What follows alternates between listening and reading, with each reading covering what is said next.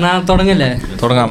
ഹരിയേട്ടാ first ചോദ്യം ചോദിക്കരുത് എന്ന് പറഞ്ഞാൽ എനിക്ക് ചോദിക്കാതിരിക്കാൻ പറ്റില്ല. അപ്പൊ ഞാൻ ചോദിക്കാം. പണ്ടൊക്കെ ഈ അബ്രോഡ് പഠിക്കുന്ന ഒരു വ്യക്തി എന്ന് പറയുമ്പോൾ ആ വ്യക്തിക്ക് പറയുമ്പോൾ ഒരു പ്രിവിലേജ് ഉണ്ടായിരുന്നു. ലൈക്ക് അവിടെയാണ് യു എസിലാണ് പഠിക്കുന്നത് ഓസ്ട്രേലിയയിലാണ് പഠിക്കുന്നത് കാനഡയിലാണ് ഇപ്പോൾ ഒരു കോമൺ മിഡിൽ ക്ലാസ് ഫാമിലിയിലുള്ള ആൾക്കാരെയും ഒരു ഡ്രീം ലൈക്ക് ആർക്കും അച്ചീവ് ചെയ്യാൻ പറ്റിയ ഡ്രീമായി മാറി. ആ ഒരു പഴയ പോലത്തെ പ്രിവിലേജ് ഇപ്പം ഇല്ല ഇല്ലല്ലോ. എന്തുകൊണ്ട് ഇപ്പോൾ recently H S B C ഒരു സർവേ നടത്തി കുറച്ച് വർഷം മുമ്പ്. ഒരു എണ്ണായിരം ഫാമിലീസിന് വെച്ചിട്ട് ഫാമിലി പാരൻസിന് വെച്ചിട്ട്.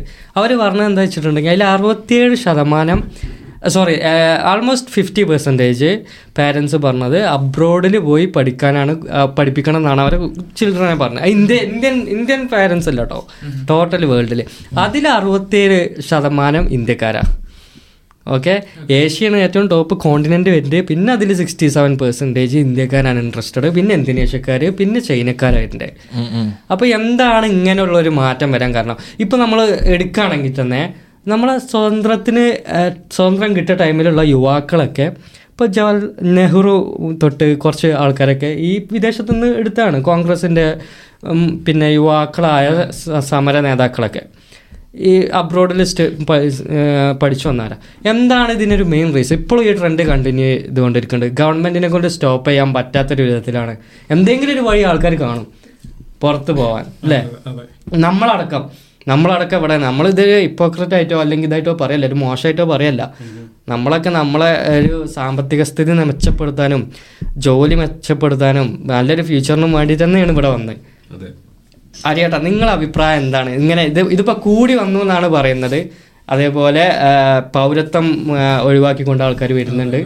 അപ്പോൾ ഇത് അതെ പാസ്പോർട്ട് ഒഴിവാക്കിയിട്ട് വരുന്നുണ്ട്. അപ്പോൾ ഇത് കൂടി വരുന്നുണ്ട്.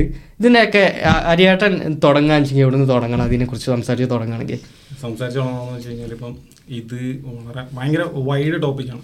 അപ്പോൾ ഇതിന്റെ ഒരു പ്രശ്നം എന്ന് വെച്ച് കഴിഞ്ഞാൽ നമ്മളിപ്പോൾ ഇത് മലയാളത്തിൽ എവിടെ നിന്ന് സംസാരിക്കുന്നു അപ്പോൾ സ്വാഭാവികമായിട്ടും കേരളം എന്ന ഒരു സംസ്ഥാനത്തിനെ ബേസ് ചെയ്തിട്ട് സംസാരിക്കുകയാണെങ്കിൽ തന്നെ ഈ ടോപ്പിക്കിനെ പറ്റി ഒരുപാട് സംസാരിക്കുന്നുണ്ട് പക്ഷേ ഇപ്പം ഫൈസൽ ആയാലും ക്വസ്റ്റ്യൻ ചോദിച്ചപ്പോൾ തന്നെ ഫസ്റ്റ് പറഞ്ഞൊരു കാര്യമുണ്ട്. നമ്മളെ ഇന്ത്യയിലെ ടോട്ടൽ സിനാറി എടുക്കുമ്പോഴത്തേക്കും ഇത് വളരെ വലുതാണ്. ഇപ്പം നമുക്ക് നമുക്ക് ആ, നമുക്ക് നോക്കിക്കഴിഞ്ഞാൽ അറിയാൻ പറ്റും. ഇപ്പം കാനഡയിലെ കേസ്. കാനഡയിൽ പഞ്ചാബി എന്നുള്ള എത്ര പേരാണെന്നുള്ളത്. ഇപ്പം നമ്മുടെ കേരളത്തിൽ തന്നെ ഇപ്പം ആൾക്കാർ സ്റ്റുഡൻസിനടുത്ത് അടുത്ത് they want to go abroad അപ്പോൾ അത് ചോദിക്കുകയാണെന്നുണ്ടെങ്കിൽ എക്സാക്ട്ലി ആ ഒരു ഇത് വരുന്ന വെച്ച് കഴിഞ്ഞാൽ U K Australia New Zealand European countries U S എന്നൊരു സംഭവം ഇല്ല. സോ ഇത് ഡ്രോപ്പ് ഈ യു എസ് എന്ന് പറയുന്ന സാധനം കട്ട് ചെയ്ത് മാറുന്നിടത്ത് തന്നെ ദ ക്വാളിറ്റി ഓഫ് എഡ്യൂക്കേഷൻ എന്ന് പറയുന്ന ഒരു സാധനം മാറുന്നു. ബിക്കോസ് ടോപ്പ് യൂണിവേഴ്സിറ്റീസ് നേരെ മറിച്ച് ആന്ധ്ര എടുത്തു കഴിഞ്ഞാൽ അവർക്ക് they want to explore more into I T Silicon Valley jobs ഇവർ ആന്ധ്രയിലെ കേസ് എടുത്തു കഴിയുകയാണെങ്കിൽ ഒരുപാട് പേര് യു എസിലേക്ക് ഇപ്പോഴും പോകുന്നുണ്ട്. സോ റീസെന്റ് എനിക്ക് അറിയത്തില്ല ചാനൽ ഏതാണെന്ന് അറിയത്തില്ല. ഇറ്റ് വാസ് ലൈക്ക് ഒരു നാഷണൽ ചാനലാണ് അവർ നടത്തിയ ഒരു സർവേയിൽ ഹൈദരാബാദിൽ പോയി ട്വൽത്ത് പാസ് ആയിട്ട് നിൽക്കുന്ന സോ ട്വൽത്ത് എക്സാം കഴിഞ്ഞ സ്റ്റുഡൻസിന്റെ അടുത്ത് ഇമ്മീഡിയറ്റ് ഇമ്മീഡിയറ്റ്ലി ചോദിക്കുന്ന ഇന്റർവ്യൂവിൽ they are saying like they are going to U S our particularly പറയുന്നുണ്ട്. എബ്രോഡ് അല്ല അവർ പറയുന്നത്. They are particularly going to U S പിന്നെ വേറെ സംബന്ധിച്ച് കഴിഞ്ഞാൽ when it comes to Kerala ഇപ്പം നമ്മൾ എനിക്കൊന്ന് ഞാൻ മാത്രമേ ഉള്ളൂ. എനിക്കറിയത്തില്ല. സ്റ്റുഡന്റ് അല്ലാതെ വന്നൊരു വ്യക്തിക്കൂട്ടത്തിൽ എനിക്കറിയത്തില്ല. അപ്പം മിഡിൽ ക്ലാസ് ഫാമിലീസ് എന്ന് പറയുന്നു. ഈ മിഡിൽ ക്ലാസ് ഫാമിലീസ് എന്ന് പറയുമ്പോഴത്തേക്കായാലും ചില കൺട്രീസ് നമുക്ക് ഫിനാൻഷ്യലി ഭയങ്കര ഫീസിബിളാണ് അതെ. ഈ രണ്ടായിരത്തി പത്തിൽ രണ്ടായിരത്തി പത്തിലാണ് ഞാൻ ആദ്യമായിട്ട് ഫസ്റ്റ് എനിക്ക് ഞാൻ ജോബിന് വേണ്ടിയിട്ട് ബാംഗ്ലൂർ പോകുന്നത് ആ ടൈമിൽ ഞാൻ വർക്ക് ചെയ്തിരുന്നതിനടുത്ത് തൊട്ടുള്ള അതായത് കർണാടകത്തിലെ ടോപ്പ് നമ്പർ ത്രീ എന്ന് നിൽക്കുന്ന മെഡിക്കൽ കോളേജ് ആൻഡ് അവർക്ക് അവിടെ മാനേജ്മെന്റ് ഇൻസ്റ്റിറ്റ്യൂട്ട്സ് ഉണ്ട് എം ബി എ ഉണ്ട്. അന്ന് അവിടെ എം ബി എ ചെയ്യണമെന്നുണ്ടെങ്കിൽ ഇറ്റ് വാസ് തേർട്ടി ലാക്സ് എന്തോണം അവിടുത്തെ ടോട്ടൽ ഫീസ് സോ അപ്പോൾ ആ ഒരു ബൂമുള്ള സമയമാണ് എനിക്കൊക്കെ ഞാൻ പഠിക്കുന്ന സമയത്ത് ആ ഒരു ആ ഒരു രണ്ടായിരത്തി ഏഴ് രണ്ടായിരത്തി പത്ത് ടൈമിൽ കേരളത്തിൽ എഞ്ചിനീയറിങ്ങിന് മെഡിസിനും സീറ്റ് കിട്ടാതെ മെഡിസിൻ വിടും. എഞ്ചിനീയറിങ്ങിനും നഴ്സിങ്ങിനും സീറ്റ് കിട്ടാണ്ട് ആൾക്കാർ ബാംഗ്ലൂർ ദെൻ തമിഴ്നാട് സേലം അപ്പം അവിടത്തേക്ക് അവിടെയൊക്കെ പഠിച്ച ഒരുപാട് സ്റ്റുഡൻസ് ഉണ്ട്. അപ്പം ഒരു കാര്യമുണ്ട്. ഞാൻ ഈ ഇടയ്ക്ക് ഒരു കമന്റ് കണ്ടാണ് അതായത് എന്തുകൊണ്ട് എബ്രോഡിലേക്ക് കുട്ടികൾ പോകുന്നു എന്ന് ചോദിക്കുമ്പോഴത്തേക്ക് അതിനൊരു കമന്റ് എന്ന് വെച്ച് കഴിഞ്ഞാൽ നാട്ടിൽ പഠിച്ചവരും ഇന്ത്യയിൽ പഠിച്ചവരെ പറയുന്നില്ല. കേരളത്തിലെ എഡ്യൂക്കേഷൻ ക്വാളിറ്റിയാണ് പറയുന്നത്. എന്നിട്ട് അവർ പറയുന്നത് വെച്ച് കഴിഞ്ഞാൽ നാട്ടിൽ പഠിച്ചവർ തേരാപാര നടക്കുന്നത് കണ്ടിട്ടായിരിക്കും ഒരുപക്ഷെ വിദേശത്ത് പോകുന്നത്. വിദേശത്ത് പോയാലുള്ള ഗുണമെന്ന് വെച്ച് കഴിഞ്ഞാൽ പാർട്ട് ടൈം ജോബ് അതെ. ഈ മിഡിൽ ക്ലാസ് ഫാമിലി എന്ന് പറയുന്നവരൊപ്പം തന്നെ നമ്മുടെ മിഡിൽ റേഞ്ച് സ്റ്റുഡൻസിനെ പറ്റി പറയണം. ഈ ഹൈ എൻഡിൽ ഇപ്പം നയന്റി പെർസെന്റ് എയ്റ്റി പെർസെന്റ് ഒക്കെ കട്ട് ഓഫിൽ മാർക്ക് മേടിച്ച് ഇപ്പൊ ജോയിന്റ് എൻട്രൻസ് എക്സാമിനേഷനോ എ ട്രിപ്പിൾ ഒക്കെ എടുത്ത് പാസ്സായി വരുന്നവരുടെ കാര്യമല്ല. They have some quality education അവർ പഠിക്കാൻ തയ്യാറാണ്. അവരിപ്പം ഒരു ഫോറിൻ കൺട്രിയിൽ പോയി കഴിഞ്ഞാൽ പോലും they are ready to study അവർക്കറിയാം ലേറ്റസ്റ്റ് ട്രെൻഡ് എന്താണ് ലേറ്റസ്റ്റ് കോഴ്സസ് എന്താണ്. They know what to study ഒരു പുതിയ ജോലി കിട്ടണമെന്നുണ്ടെങ്കിൽ എന്ത് പഠിക്കണം എന്ന് അവർക്കറിയാം they will find it out സംഭവം പക്ഷേ ഈ മിഡിൽ ക്ലാസ് ഫാമിലി എന്ന് പറയുന്നത് ഒരു middle student fifty to seventy percent ഒരു ആ ഒരു റേഞ്ചിൽ പാസ്സായി വരുന്ന ആൾക്ക് ഒന്ന് ഇതിനെപ്പറ്റി വലിയ ബോധം ഉണ്ടാവില്ല. പിന്നെ മടി. ഈ സെവന്റി പെർസെന്റ് മേടിക്കുന്നവന് നയന്റി പെർസെന്റ് മേടിക്കുന്നവന്റെ അതേ ക്വാളിറ്റി ഉണ്ടാവും ചിലപ്പോൾ പക്ഷേ ഇവന് പഠിക്കാൻ വയ്യ മടി ഉണ്ടാവും. ഇതേ same thing when they come to abroad also ഇവരിവിടെ വന്ന കാര്യം മറന്നു. ഇവർ പഠിക്കാൻ മറന്നു. ലൈക്ക് ദേ അവർക്ക് ആക്ച്വലി പഠിക്കണ്ട. അവർക്ക് സംഭവം ദേ വോണ്ട് ടു ഏൺ അപ്പം ഇവിടെ വന്നിട്ട് ഇപ്പം ആ ഒരു ഏർണിങ്സ് കിട്ടുമ്പോഴത്തേക്ക് ഇപ്പോൾ ഒരു ടു തൗസൻഡ് യൂറോ ഒക്കെ കിട്ടി മന്ത്ലി കിട്ടുകയാണ്. They are happy they could travel they could explore അങ്ങനെ ഒരുപാട് റീസൺസ് ഉണ്ട് നിങ്ങളുടെയൊക്കെ ഒപ്പീനിയൻ പറഞ്ഞു കഴിയുമ്പോഴത്തേക്ക് കൂടുതൽ പറയാം. ഫോർ എക്സാമ്പിൾ ഞാൻ ഒരു ഒരു എക്സാമ്പിൾ പറയാം. ഞാൻ കുറേ നാൾ നാട്ടിൽ വർക്ക് ചെയ്തിട്ട് തന്നെയാണ് ഉം. എനിക്ക് ഇവിടെ വന്നപ്പോൾ എന്റെ ഫസ്റ്റ് ആഗ്രഹം ഐ വോണ്ട് എക്സ്പ്ലോർ യൂറോപ്പ് ഞാൻ വന്നിട്ട് വരെ രണ്ട് വർഷമായി അപ്പോൾ വരുമ്പോൾ എന്റെ ഏറ്റവും വലിയ ആഗ്രഹം I want to go to Germany Bundesliga അല്ല എല്ലാ ടോപ്പ് ടയർ മാച്ചസും അവരുടെ ഹോം ഗ്രൗണ്ടിൽ പോയി കാണും. എന്റെ എന്റെ dream match F C Schalke ഡോട്ട്മൂൺ മാച്ചാണ് രണ്ട് വർഷമായി ഞാൻ പോളണ്ടിൽ വന്നിട്ട്. ജർമ്മനി കണ്ടിട്ടില്ലേ ഞാൻ ജർമ്മനി കണ്ടിട്ടില്ല. ജർമ്മനി മടി. മടി. ഒന്ന് മടി പിന്നെ ഓഫ് കോഴ്സ് സാഹചര്യങ്ങളുണ്ട്. സാഹചര്യം കുറച്ച് ലൈക്ക് എന്താ പറയുക ഇതിനിടയ്ക്ക് ഉണ്ടായ കുറച്ച് സാഹചര്യങ്ങൾ കൊണ്ട് എനിക്ക് പേഴ്സണൽ റീസൺസ് കൊണ്ട് എനിക്ക് പോകാൻ പറ്റിയില്ല. But still I have time എന്നൊരു വിശ്വാസമുണ്ട്. അത് മടിയാണ്. ബിക്കോസ് എനിക്കിതിപ്പം എക്സ്പ്ലോർ നമ്മൾ ഇവിടെ ഇരുന്നിട്ട് അതിനകത്ത് കയറി എവിടെ ഏതൊക്കെ മാച്ചസ് എങ്ങനെ ടിക്കറ്റ് കിട്ടാം ഹോം മാച്ചസ് എവിടെ കിട്ടാം ലൈക്ക് ചിലപ്പോൾ നമുക്ക് ചില ഗ്രൗണ്ട് ചില സ്റ്റേഡിയംസ് നമുക്ക് ആക്സസിബിലിറ്റി ഉണ്ടാവില്ല. വേ ഫാൻസിന് ആക്സസിബിലിറ്റി ഉണ്ടാവില്ല. അതൊക്കെ എങ്ങനെ സോർട്ട് ഔട്ട് ചെയ്യാം? കുറേ ഫ്രണ്ട്സ് ഉണ്ട്. ഇപ്പം കുറേ സ്റ്റേഡിയംസിൽ ആക്സസ് ഉള്ള കുറേ ഫ്രണ്ട്സ് ഉണ്ട്. ജർമ്മനിയിലൊക്കെ വർക്ക് ചെയ്യുന്നു. ഇറ്റ്സ് ഈസി ബട്ട് സ്റ്റിൽ ഇതുവരെ ജർമ്മനി പോലും പോയിട്ടില്ല. ആകെ പോയെന്ന് വെച്ച് കഴിഞ്ഞാൽ രണ്ട് ട്രാൻസിറ്റ് ഒന്ന് നാട്ടിൽ പോയപ്പോൾ അങ്ങോട്ട് ഫ്രാങ്ക്ഫുട്ട് തിരിച്ചു വന്നാൽ അതെല്ലാം അങ്ങനെ ജർമ്മനിയിൽ ആ, അപ്പം ഈ ഇങ്ങനത്തെ ആഗ്രഹങ്ങൾ ഇപ്പൊ ഒരു ആഗ്രഹം പറഞ്ഞാണ് ഇങ്ങനത്തെ ആഗ്രഹങ്ങൾ യൂറോപ്യൻ കൺട്രീസിലേക്ക് വരുന്ന ഒരുപാട് പേരെ എനിക്കറിയാം. ഒരുപാട് പേര്. പക്ഷേ ദേ ആർ യൂട്ടിലൈസിങ് ഇറ്റ് അതായത് ഇപ്പൊ നാട്ടിൽ നിന്ന് നമ്മളൊരു വിസ അടിച്ച് നമുക്കൊരു ട്രാവൽ വിസ അടിച്ചിട്ട് നമുക്ക് ഒരു ഓൾ യൂറോപ്യൻ ട്രിപ്പിന് ഒരു പന്ത്രണ്ട് ദിവസത്തെ ട്രിപ്പിന് നാട്ടിലെ ടൂർ ഏജൻസീസ് ചാർജ് ചെയ്യുന്നത് മൂന്ന് ലക്ഷം രൂപയാണ്. ആറ് ലക്ഷം രൂപ ചിലവാക്കി കഴിഞ്ഞാൽ ഇവിടെ ചില യൂണിവേഴ്സിറ്റീസിൽ അഡ്മിഷൻ കിട്ടും. ഒരു അവൻ അത്യാവശ്യം ഇവിടെ വന്നൊരു പാർട്ട് ടൈം ജോബ് കിട്ടിക്കഴിഞ്ഞാൽ ഹി കുഡ് മിനിമം എക്സ്പ്ലോർ എത്ര? ഷെങ്കൻ കൺട്രീസ് ട്വന്റി അല്ലേ? Twenty six so they could explore at least twenty countries they can explore easily അല്ലേ? അപ്പോൾ അങ്ങനെയൊക്കെയുള്ള ആഗ്രഹങ്ങൾ വരുന്ന ഒരുപാട് പേരുണ്ട്. സോ ഒരുപാട് കാര്യങ്ങളുണ്ട്. പിന്നെ ഇപ്പം സോ ലൈക്ക് നിങ്ങളുടെ ഒരു ഒപ്പീനിയൻ പറഞ്ഞു കഴിഞ്ഞാൽ അറിയാം. മൈക്ക് മൈക്ക് എടുത്തു. തേർട്ടി ലാക്സ് സ്പെൻഡ് ചെയ്തിട്ട് പഠിക്കാൻ ആളുകൾ തയ്യാറായിരുന്നു ഒരു സമയത്ത്. അന്നൊക്കെ അവർക്ക് ജോബ് ഓപ്പർച്യൂണിറ്റീസ് ഉണ്ടായിരുന്നു. കാരണം ഇപ്പോൾ ഇന്ന് നിലവിൽ ജോബ് ഓപ്പർച്യൂണിറ്റി ഭയങ്കര ഒരു ആളുകൾ കൺസിഡർ ചെയ്യുന്ന ഒരു കാര്യമാണ്. കാരണം പഠിച്ചിറങ്ങുന്ന ആളുകൾക്കൊന്നും അവർ പഠിച്ചതിനനുസരിച്ചുള്ള ഒരു ജോലി കിട്ടുന്നില്ല. പല ആളുകളും ജോലി കിട്ടുന്നുണ്ട്. പക്ഷേ ചിലപ്പോൾ വിചാരിക്കുന്ന അത്ര സാലറി ഉണ്ടായിക്കോളുന്നില്ല. ബേസിക് നീഡ്സ് മീറ്റ് ചെയ്യാനോ ഒന്നും ഉള്ള ഒരു എമൗണ്ട് ചിലപ്പോൾ എത്തുന്നുണ്ടാവില്ല. അത് ഈ പോളണ്ടിലെ കാര്യമാണോ നീ പറയുന്നത്? അതോ വേറെ അല്ല അല്ല നാട്ടിലെ കാര്യം നാട്ടിലെ കാര്യം പറയുമ്പോൾ തന്നെ ഇപ്പൊ പണ്ടൊക്കെ ബാംഗ്ലൂർ ഉണ്ടായിരുന്ന സാലറിക്ക് എന്നൊക്കെ പറഞ്ഞു കഴിഞ്ഞാൽ നാട്ടിൽ നമുക്ക് ആ ചെലവ് കഴിഞ്ഞു പോയിരുന്നു. പക്ഷെ ഇപ്പോ നാട്ടിലൊരു പതിനഞ്ചോ ഇരുപതോ കിട്ടിക്കഴിഞ്ഞാൽ ഒരു ചെലവും നടക്കൂല. പക്ഷെ ഈ ഒരു അഞ്ചു കൊല്ലം മുമ്പും പതിനഞ്ചും ഇരുപതും സാലറി അന്നും ഏകദേശം ബേസിക് അതൊക്കെ തന്നെയാണ്. പക്ഷെ ഇപ്പൊ ഇൻഫ്ലേഷൻ ആയി. അതെ അപ്പൊ അന്ന് മേടിക്കുന്ന ഒരു പർച്ചേസിംഗ് പവർ ഇന്നില്ല. അതാണുള്ളത്. ഈ മുപ്പത് ലക്ഷത്തിന്റെ കേസ് ഞാൻ പറഞ്ഞില്ലേ? അപ്പം അന്ന് ഈ സ്റ്റഡി അബ്രോഡ് ആണല്ലോ. അന്നത്തെ സ്റ്റഡി അബ്രോഡാണ് അന്നും ഏജൻസീസ് ഉണ്ട്. അന്ന് ഈ ബാംഗ്ലൂർ ഹൈദരാബാദ് ഒക്കെ ബാംഗ്ലൂർ ഹൈദരാബാദ് സേലം ഈറോഡ് ഏത് മുക്കിലും മുതലും പോയി കഴിഞ്ഞാൽ ഏജൻസീസ് ആണ്. ഏജൻസീസ് ഉണ്ട്. അപ്പൊ അന്ന് ഏജൻസീസ് ഉണ്ട്. ഇവർ ലൈക്ക് കോളേജുമായിട്ടാണ് കമ്മ്യൂണിക്കേഷനും കാര്യങ്ങളൊക്കെ അപ്പൊ ഇവർ ഈ പൈസ മേടിക്കുന്നു. ദർ വേർ പീപ്പിൾ അതായത് ആൾക്കാരുണ്ടായിരുന്നു. മുപ്പത് ലക്ഷം കൊടുക്കാൻ വേണ്ടിയിട്ട്. അതായത് ഇപ്പം എനിക്കറിയാവുന്ന ഫ്രണ്ട് അവന്റെ ഉപ്പ ഗൾഫിലായിരുന്നു. പുള്ളി ഇരുപത് ഇരുപത്തഞ്ച് കൊല്ലം ഗൾഫിൽ കിടന്ന് കഷ്ടപ്പെട്ട പൈസ ഇഷ്ടം പോലെ മേ ബി കോടികൾ ഉണ്ടാവും കയ്യിൽ അദ്ദേഹത്തിന് ആൺകുട്ടിയാണുള്ളത് അങ്ങനെ അവൻ പറയുന്നത് എനിക്ക് ബാംഗ്ലൂർ പോയി പഠിക്കണം. So what he will do top universities അല്ലെങ്കിൽ ടോപ്പ് കോളേജസിൽ ഈ ഇപ്പോൾ ഇത്ര ഇവിടെ ഇത്ര പൈസ കൊടുത്തു കഴിഞ്ഞാൽ ഇന്ന കോളേജിൽ ഇത്ര പൈസ കൊടുത്തു കഴിഞ്ഞാൽ അഡ്മിഷൻ കിട്ടും. മേടിച്ചു കൊടുക്കുന്ന ആൾക്കാരുണ്ട്. അവൻ അത് പഠിച്ചു കഴിഞ്ഞിട്ട് അവൻ ജോലി ചെയ്യുന്നുണ്ടോ? ആ ആ കോർ ഫീൽഡിൽ അവൻ ജോലി ചെയ്യുന്നുണ്ടോ? അല്ലെ അവന് ജോലി കിട്ടിയോ എന്നുള്ളത്?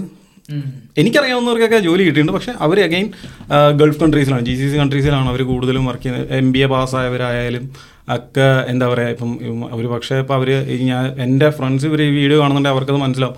ആ സമയത്ത് എല്ലാവരും ഇമ്മീഡിയറ്റ്ലി പഠിക്കുന്നു കഴിയുന്നു ഫ്ലൈയിങ് അബ്രോഡ് അത് പക്ഷേ ജി സി സി കൺട്രീസാണ് അതെനിക്ക് തോന്നുന്നു നിങ്ങൾ പറഞ്ഞ പോലെ തന്നെ സോഷ്യൽ സ്റ്റാറ്റസ് അതിൽ വലിയൊരു കാര്യമാണ് സോഷ്യൽ സ്റ്റാറ്റസിന് വേണ്ടിയിട്ട് ഒരുപാട് ആളുകൾ ഇങ്ങനത്തെ കാര്യങ്ങൾ ചെയ്തിരുന്നു അതെ. അതെ അങ്ങനെയുണ്ട്. ഇപ്പോ റീസെന്റ് ട്രെൻഡ് ആയത് യു കെയിലോട്ട് ഒരുപാട് ആൾക്കാർ പോകുന്നുണ്ട്. റീസെന്റ് അത്.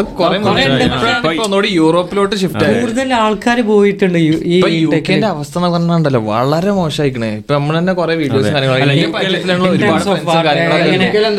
ഇരുപത് ഇരുപത്തിനാല് ലക്ഷം റുപ്യ ഉണ്ടെന്നുണ്ടെങ്കിൽ നമുക്ക് അവിടെ എം ബി എ ചെയ്യാം.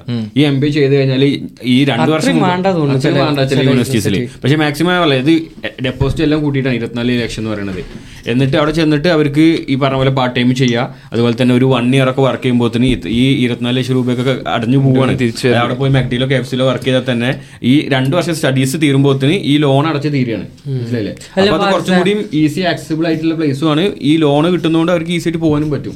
അതാണ് ഓസ്ട്രേലിയന്റെ കേസും യു കെന്റെ കേസും ഈ പറഞ്ഞില്ലേ യു കെ ഒരു കഥയാണ് അത് എന്ത് എന്തൊക്കെ അടിസ്ഥാനത്തിൽ യൂറോപ്പായിട്ട് കമ്പയർ ചെയ്യുമ്പോൾ ഇപ്പൊ നമ്മളെ പോളന്റെ കേസ് എടുക്കുകയാണെങ്കിൽ നമുക്ക് ഓപ്പൺ വർക്ക് പെർമിറ്റ് ആണ്. പോളന്റെ ഒരു സ്റ്റുഡന്റ് വിസ ഉണ്ടായി കഴിഞ്ഞാൽ നമുക്ക് ഏതൊരു വൈറ്റ് കോളർ ജോബിന് അപ്ലൈ ചെയ്യാൻ പറ്റും. അതേ കോമ്പറ്റീഷനും കാര്യങ്ങളൊക്കെ തന്നെ ആയിരിക്കും. പക്ഷെ യു കെത്തെ കേസ് പറയുമ്പോൾ ഒരിക്കലും ഫുൾ ടൈം ജോബ് പഠിക്കുന്ന ടൈമിൽ ചെയ്യാൻ പറ്റില്ല. ഒരിങ്ങനെ പാർട്ട് ടൈം ജോബ്സും കാര്യങ്ങളൊക്കെ ചെയ്തിട്ടായിരിക്കും അവരുടെ കോഴ്സിന്റെ ടൈമിൽ അവർ ചെയ്തുകൊണ്ടിരിക്കുക അതുകൊണ്ട് തന്നെ കോഴ്സ് കഴിഞ്ഞതിന് ശേഷം ചിലപ്പോൾ അവർക്ക് ആ രണ്ട് വർഷത്തെ വർക്ക് എക്സ്പീരിയൻസ് നമുക്കിപ്പോൾ പോഡനിലൊക്കെ പഠിക്കുന്ന ടൈമിൽ തന്നെ വർക്ക് എക്സ്പീരിയൻസ് ഉണ്ടാക്കാൻ പറ്റുന്നുണ്ട് നമ്മൾ എല്ലാവരും ഇപ്പോൾ ആ കാര്യം നമ്മൾ പഠിച്ചുകൊണ്ടിരുന്ന ടൈമിൽ തന്നെയുള്ള ജോലി കണ്ടിന്യൂ ചെയ്തിട്ടാണ് നമ്മുടെ സ്റ്റുഡന്റ് സ്റ്റാറ്റസും കാര്യങ്ങളൊക്കെ എക്സ്റ്റെൻഡ് ചെയ്തിട്ടുള്ളത്. അപ്പോൾ ആ ഒരു കാര്യം വെച്ച് നോക്കുമ്പോൾ അത് വലിയൊരു അഡ്വാന്റേജ് ആണ് യു കെ വെച്ച് കമ്പയർ അഡ്വാന്റേജ് പോളണ്ട് മാത്രമേ ഉള്ളൂ. ജർമ്മനി ഇറ്റലി വേറെ എവിടെ പോയി കഴിഞ്ഞാലും ഈ ഈസ്റ്റേൺ യൂറോപ്പിൽ ട്വന്റി അവേഴ്സ് വർക്ക് ചെയ്യാൻ പറ്റുള്ളൂ. അവർക്ക് ഫുൾ ടൈം ജോബ് ചെയ്യാൻ പറ്റില്ല. പക്ഷേ ജർമ്മനിയിലെ ജർമ്മ- കുറച്ചുകൂടി ഓപ്പർച്യൂണിറ്റീസ് പക്ഷേ യു കെയിൽ ഇപ്പൊ ഓപ്പർച്യൂണിറ്റീസ് അത്രത്തോളം കുറഞ്ഞിട്ടുണ്ട്. ഒരുപാട് ആൾക്കാർ അതാ പറഞ്ഞത്. പിന്നെ എന്താ അറിയോ എല്ലാവരും യു കെക്കൊക്കെ വരാനുള്ള കാരണം എന്ന് വെച്ച് കഴിഞ്ഞാൽ ഇപ്പോൾ ഇന്ത്യയിൽ ഭയങ്കര അൺഹെൽത്തി കോമ്പറ്റീഷൻ ആണ്. ഇപ്പോ നല്ലൊരു യൂണിവേഴ്സിറ്റി ഇന്ത്യയിൽ പറഞ്ഞു കഴിഞ്ഞാൽ ഐ ഐ ടീസ് ഉണ്ട്. എഞ്ചിനീയറിംഗ് ഐ ഐ ടീസ് ഉണ്ട്. പിന്നെ ഐ എംസ് ഉണ്ട് അതായത് ആ ലെവലിൽ പഠിച്ച് പാസ്സാണ് ആ യൂണിവേഴ്സിറ്റീസ് ആണ് എല്ലാവരും ടോപ്പ് ടൈ യൂണിവേഴ്സിറ്റി യൂണിവേഴ്സിറ്റീസ് ആയിട്ട് ടാർഗറ്റ് ചെയ്യുക. പക്ഷെ അതിനെക്കാട്ടിലും നല്ല റാങ്കിങ്സ് ഉള്ള യൂണിവേഴ്സിറ്റീസിൽ ഒരു ആവറേജ് സ്റ്റുഡന്റിന് തന്നെ യു കെയിൽ അഡ്മിഷന് കിട്ടും സുഖമായിട്ട് ഒരു എഴുപത് ശതമാനമുള്ള ആൾക്ക് തന്നെ.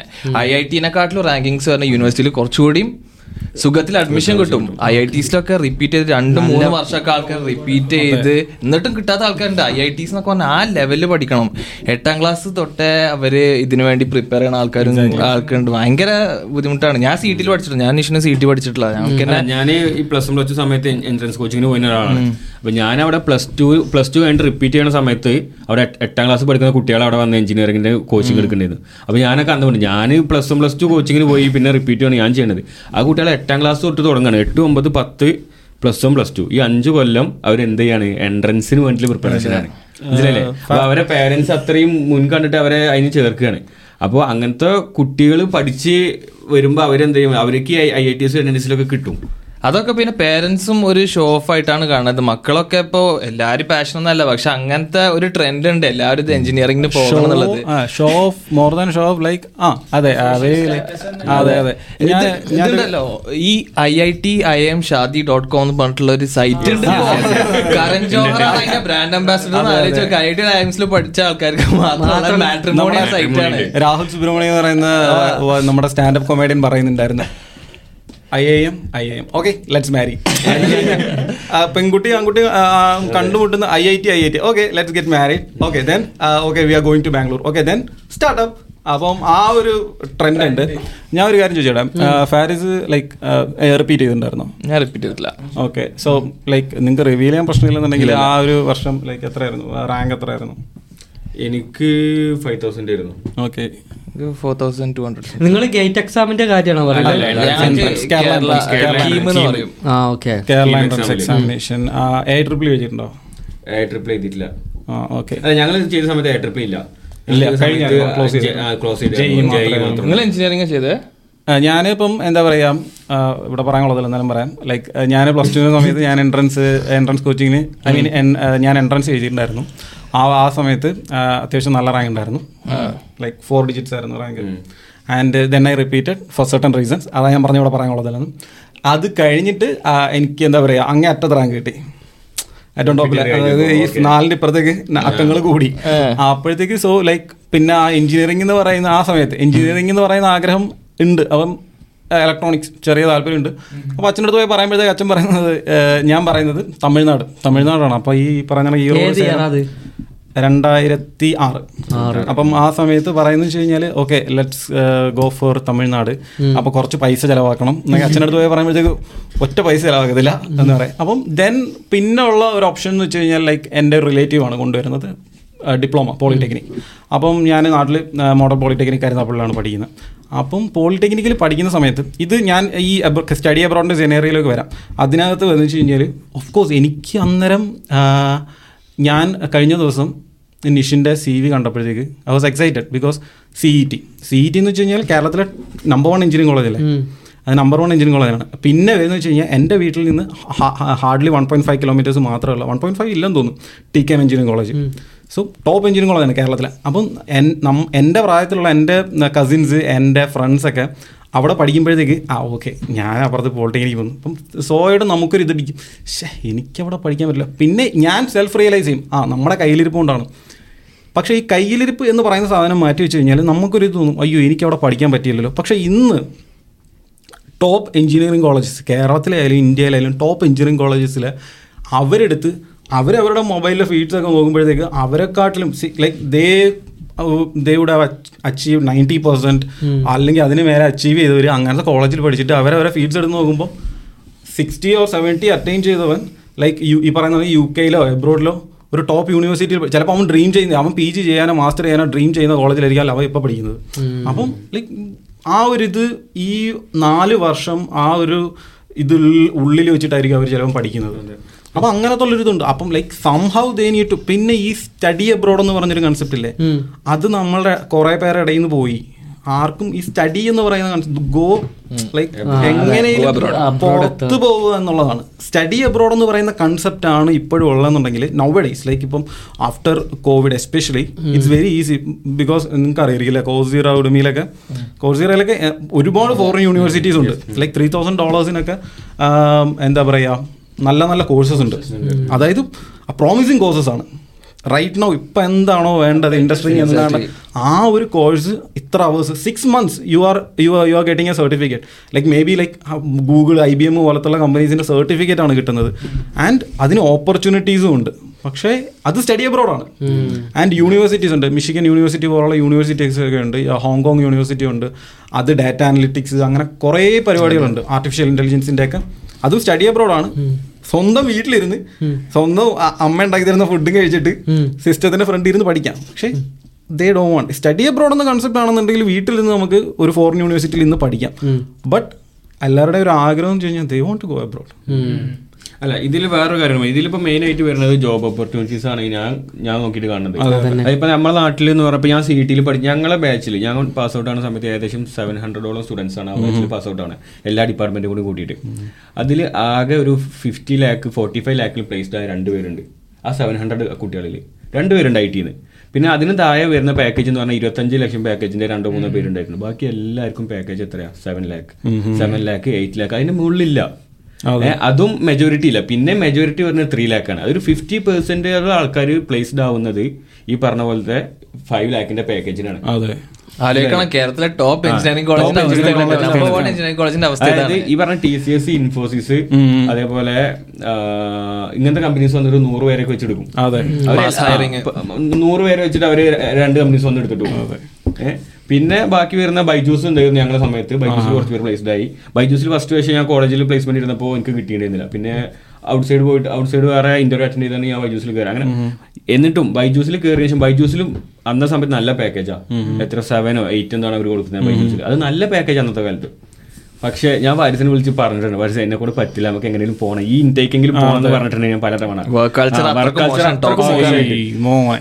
കൾച്ചറിനെ പറ്റി പറയുകയാണെന്നുണ്ടെങ്കിൽ അപ്പൊ ഈ വർക്ക് കൾച്ചർ ഇപ്പൊ ഇന്റെ ഒരു ഫ്രണ്ട് തന്നെ അവൻ ഒരു അത്യാവശ്യം ഫേമസ് ആയിട്ടുള്ള നാട്ടിലൊരു കമ്പനിയിൽ അവൻ വർക്ക് ഐ ടിയിൽ അവൻ അവിടെ കിട്ടുന്ന സാലറിന്റെ ഡബിൾ സാലറി ഇപ്പൊ അവൻ ഒരു അമേരിക്കൻ കമ്പനിയിൽ ബേസ്ഡ് ആയി. അപ്പൊ അവൻ അവൻ ഇപ്പോഴാണ് ഒരു അമേരിക്കൻ എക്സ്പോ ആ ഒരു ആൾക്കാരുടെ എക്സ്പോഷറും അപ്പൊ അവൻ വർക്ക് കൾച്ചർ അവൻ ഇങ്ങനെ എന്റെ അടുത്ത് എടുത്ത് പറയും. അവിടെ വർക്ക് ചെയ്ത് വരുന്നപ്പോൾ ഇപ്പോഴാണ് ഞാൻ മാറ്റം ഫീൽ ചെയ്യണത്.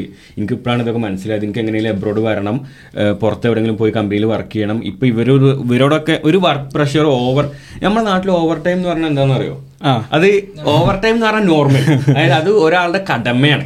ഓവർ ടൈം എന്ന് പറയുന്നത് ഓവർ പേയ്മെന്റ് ഇല്ല ഓവർ ടൈം ചെയ്യൽ എന്ന് പറഞ്ഞാൽ അത് ആ ജോലിയുടെ ഭാഗമാണ്.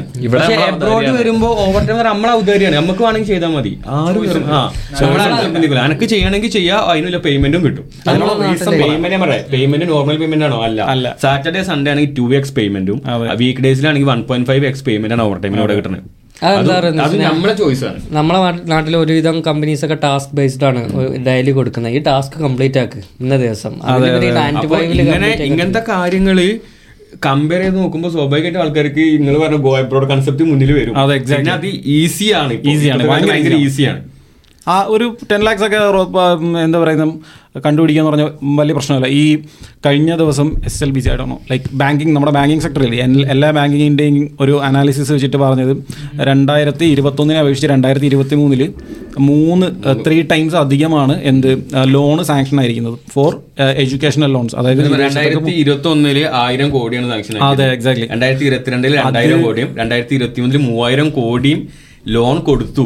ഇത് ഏതാരോ Kerala government Kerala government Kerala government sorry government അല്ല. കേരള ബാങ്കുകൾ മാത്രം. കേരള ബാങ്കുകൾ മാത്രമാണ് അപ്പോ ആയിരം കോടി രണ്ടായിരം കോടി മൂവായിരം കോടി. ഇത് അത്ര ഗ്രോത്ത് ആയി മനസ്സിലായില്ലേ? ഓരോ വർഷം ആയിരം വെച്ചല്ല കൂടിക്കണേ. ഫസ്റ്റ് ദിവസം ആയിരം കൊടുത്തു. രണ്ടാമത്തെ വർഷം രണ്ടായിരം കൊടുത്തു. മൂന്നാമത്തെ വർഷം മൂവായിരം കൊടുത്തു. അപ്പൊ ഈ മൂന്ന് വർഷം കൂടിയും കൂട്ടിയിട്ട് ആറായിരം കോടിയാണ് കൊടുത്തത് മൂന്ന് വർഷത്തിൽ ഗവൺമെന്റ് ഇതിനെ കുറിച്ച് അവയർ ആണ്. ഇപ്പൊ ഗവൺമെന്റ് വളരെ പക്ഷേ ഗവൺമെന്റ് മിണ്ടൂല. പക്ഷെ ഉണ്ടല്ലോ കൊച്ചിയിലും തിരുവനന്തപുരത്ത് അപ്പൊ ഇൻഫോ പാർക്കും ടെക്നോ പാർക്കും വന്നപ്പോ ഈ നല്ല വ്യത്യാസം ഉണ്ടായിരിക്കണം അതായത് ജോബ് കിട്ടണ കാര്യത്തിൽ പക്ഷെ സാലറി എങ്ങനെ? സാലറി അങ്ങനത്തെ ഈ വെൽത്ത് ഷെയറിംഗ് മെന്റാലിറ്റി വളരെ കുറവാണ്. കമ്പനീസിന് അതായത് ഗ്രോ ചെയ്യുമ്പോൾ അതിനനുസരിച്ച് എംപ്ലോയിസും കൂടി ബെനിഫിറ്റ് എന്നുള്ള മെന്റാലിറ്റി വളരെ കുറവാണ്. പക്ഷെ അതിനുള്ള കാരണം എന്താണ്? ഗവൺമെന്റും അതിനനുസരിച്ചുള്ള സപ്പോർട്ട് തന്നെ കമ്പനീസിന് കൊടുക്കണുള്ളൂ. അല്ലേ? ഒരു സ്റ്റാർട്ടപ്പ് ഫ്രണ്ട്ലി സ്റ്റേറ്റ് ആ തോന്നുന്നുണ്ടോ കേരളം? ഹൈദരാബാദൊക്കെ വെച്ച് കമ്പയർ ചെയ്യുമ്പോൾ മന്ത്രി പറയുന്നത്? ഇൻഡസ്ട്രിയൽ മിനിസ്റ്റർ പറയുന്നത് ആയി വരുന്നുണ്ടെന്നാണ് പറയുന്നത്. കഴിഞ്ഞ വർഷം പുള്ളി വന്നിരുന്ന് ഇങ്ങനെ പറയുന്നുണ്ടായിരുന്നു. എന്താ പറയാ പുള്ളി പറയുന്ന ഒരു പുള്ളി പറഞ്ഞൊരു എക്സാമ്പിൾ ഉണ്ടായിരുന്നു. അതിനെപ്പറ്റി ഒരു കാര്യം കൂടെ പറയാനുണ്ട്. അതായത് പുള്ളി വന്നിട്ട് പറയുന്നുണ്ട് കേരളത്തിലേക്ക് വരൂ പ്രശ്നമില്ല. ആരാ പറഞ്ഞിരുന്നത് നമ്മുടെ ഇൻഡസ്ട്രിയൽ മിനിസ്റ്റർ രാജീവ്. സോ പുള്ളി പറഞ്ഞതെന്ന് വെച്ച് കഴിഞ്ഞാൽ അവർ പോളണ്ടിൽ സ്റ്റാർട്ട് ചെയ്തതെന്നാണ് കമ്പനിയെ പറ്റി പറയുന്നത്. മേ ബി എനിക്ക് ആ വീഡിയോ ഉണ്ടെങ്കിൽ ഞാൻ ഷെയർ ചെയ്യാം. പോളണ്ടിൽ കമ്പനി കമ്പനി സ്റ്റാർട്ട് ചെയ്തോ അങ്ങനെ എന്തോ സ്റ്റാർട്ട് ചെയ്തതിന് ശേഷം അവർക്ക് എന്താ പറയുക ഇവിടെ മൂന്ന് മാസം സ്കാൻഡിനേവിയൻ കൺട്രീസിൽ മൂന്ന് മാസം പണിയെടുക്കാൻ പറ്റുള്ളൂ. അങ്ങനെ എന്തൊക്കെ പുള്ളി പറഞ്ഞിട്ട് ലാസ്റ്റ് അപ്പം അന്നേരം തന്നെ അത് പൊളിഞ്ഞു. പുള്ളി എന്നിട്ട് ലാസ്റ്റ് പറയുന്ന എക്സാമ്പിൾ അവർ ബാംഗ്ലൂർക്ക് പോയി. അപ്പോൾ അവരിപ്പോൾ ബാംഗ്ലൂരാണുള്ളത് ഞാൻ അവരെ കേരളത്തിലേക്ക് വിളിക്കുന്നു. അപ്പോൾ ആ പുള്ളി പറഞ്ഞ എക്സാം വെച്ച് കഴിഞ്ഞാൽ ബാംഗ്ലൂർ ആണെന്നുണ്ടെങ്കിൽ ജോലിയുടെ ഇടയ്ക്ക് ഒന്നിച്ചിരി ഫുഡ് കഴിക്കണമെന്ന് തോന്നി കഴിഞ്ഞാൽ ബീഫ് കഴിക്കണമെന്ന് തോന്നി കഴിഞ്ഞാൽ പറ്റത്തില്ല. കേരളത്തിലാണെങ്കിൽ അത് പറ്റുമെന്ന്. പുള്ളി അതൊരു പൊളിറ്റിക്കൽ സ്റ്റേറ്റ്മെന്റ് പോലെയാണ് അതിനകത്തോട് കണക്ട് ചെയ്തത്. അപ്പോൾ എനിക്ക് വ്യക്തമായിട്ടറിയാം ഇപ്പോഴും ബാംഗ്ലൂർ അത്യാവശ്യം സ്വിഗ്ഗിയിലും സൊമാറ്റോയിലും നോക്കി കഴിഞ്ഞാൽ ബീഫ് കിട്ടുന്ന ഷോപ്പുകൾ ഇഷ്ടം പോലെ ഉണ്ട്. But he is like inviting it in a different way അതൊരു പൊളിറ്റിക്കൽ മാനർ നൽകി. ഈ പിന്നെ ഇപ്പം ഫാ- ഫാരിസ് പറഞ്ഞതായാലും ഫീൽഡ് ഭയങ്കര ഇതാണ്. ലൈക്ക് നമുക്ക് അഗ്രികൾച്ചറൽ സെക്ടറിൽ ഒരുപാട് ഓപ്പർച്യൂണിറ്റീസ് ഉണ്ട് വേൾഡ് വൈഡ് നമ്മുടെ നാട് എക്സ്പ്ലോർ ചെയ്യുന്നില്ല. നമ്മുടെ നാട്ടിൽ ഇപ്പോഴും ഈ ഐ ടി പാർക്സ് ആണ് സ്റ്റാർട്ട് ചെയ്യുന്നത്. സോ പർട്ടിക്കുലർലി കോൺസെൻട്രേറ്റഡ് ഇവിടെ ബി എസ് സി ഫിസിക്സും ബി എസ് സി കെമിസ്ട്രിയും പഠിച്ചവന് റിസർച്ച് ചെയ്യാനേ ഓപ്പർച്യൂണിറ്റി ഉള്ളൂ. സത്യം പറഞ്ഞാൽ അവർക്ക് ചാൻസസ് നല്ല കമ്മിയാട്ടോ ഫോർട്ടി ഫൈവ് പെർസെന്റ് ആണ്. ഞാനത് ഞെട്ടിപ്പോയി. ആക്ച്വലി നാട് വിടും Kannur sorry Kannur squad Kerala squad എന്നും പറഞ്ഞിട്ട് ഏഷ്യാനെറ്റിലൊരു ഇതുണ്ടായിരുന്നു കഴിഞ്ഞ വീക്ക് അതിന് മുമ്പ് ആറ് മാസം മുമ്പ് മീഡിയ വേണം മീഡിയ വേണം ഇങ്ങനത്തെ സാധനങ്ങളൊക്കെ ആദ്യമേ കയറി പിടിക്കുന്നത്. അവർ കറക്റ്റായിട്ട് പറയുന്നുണ്ട്. എന്താ പറയുന്നത് നോളജ് ബേസ്ഡ് ഇക്കോണമിയെ പറ്റിയൊക്കെ പുള്ളി ഇങ്ങനെ കറക്റ്റായിട്ട് പറയുന്നുണ്ട്. അപ്പം പ്രശ്നം എന്ന് വെച്ച് കഴിഞ്ഞാൽ ഈ ഫോർട്ടി ഫൈവ് പെർസെന്റ് സർവകലാശാല കണ്ണൂർ സർവകലാശാല ഫോർട്ടി ഫൈവ് പെർസെന്റ് സീറ്റുകൾ ഒഴിഞ്ഞു കിടക്കുകയാണ് അപ്പം അവിടെയൊക്കെ ഔട്ട്ഡേറ്റഡ് ആണ്. ലൈക്ക് അത് പഠിച്ചതിന് ശേഷം ജോബ് ഓപ്പർ വർക്കില്ല ലൈക്ക് പഠിച്ചിട്ട് കാര്യമില്ല. എല്ലാവർക്കും ഐ ടി പഠിക്കാനും പറ്റത്തില്ല. ഈ കെമിസ്ട്രി ഫിസിക്സും അല്ലേ പറയണ? കെമിസ്ട്രി ഫിസിക്സിലൊന്നും തീരെ കുട്ടികളില്ല. തീരെ കുട്ടികളില്ല. ഇത് പഠിച്ചാൽ അവർക്ക് ഓപ്പർച്യൂണിറ്റി എന്ന് പറഞ്ഞാൽ ടീച്ചിങ്ങിലാണ് കൂടുതലും വരുന്നത്. കുട്ടികളാണ് കൂടുതലും. അല്ല ടീച്ചിങ്ങിന് ആണെങ്കിൽ പോലും ഇപ്പൊ ഒരു സ്കൂളിൽ കയറാൻ ഈ മുപ്പതും അറുപത് ലക്ഷം വരെ കൊടുക്കണം. അതെ അതെ. മനസ്സിലല്ലേ അപ്പൊ മുപ്പത് അറുപത് ലക്ഷം അവിടെ നാട്ടിൽ ഒരു സ്കൂളിൽ കൊടുക്കുന്ന സമയം കൊണ്ട് അവർക്ക് അതിന്റെ ആറിലൊന്നും ചെലവില്ല.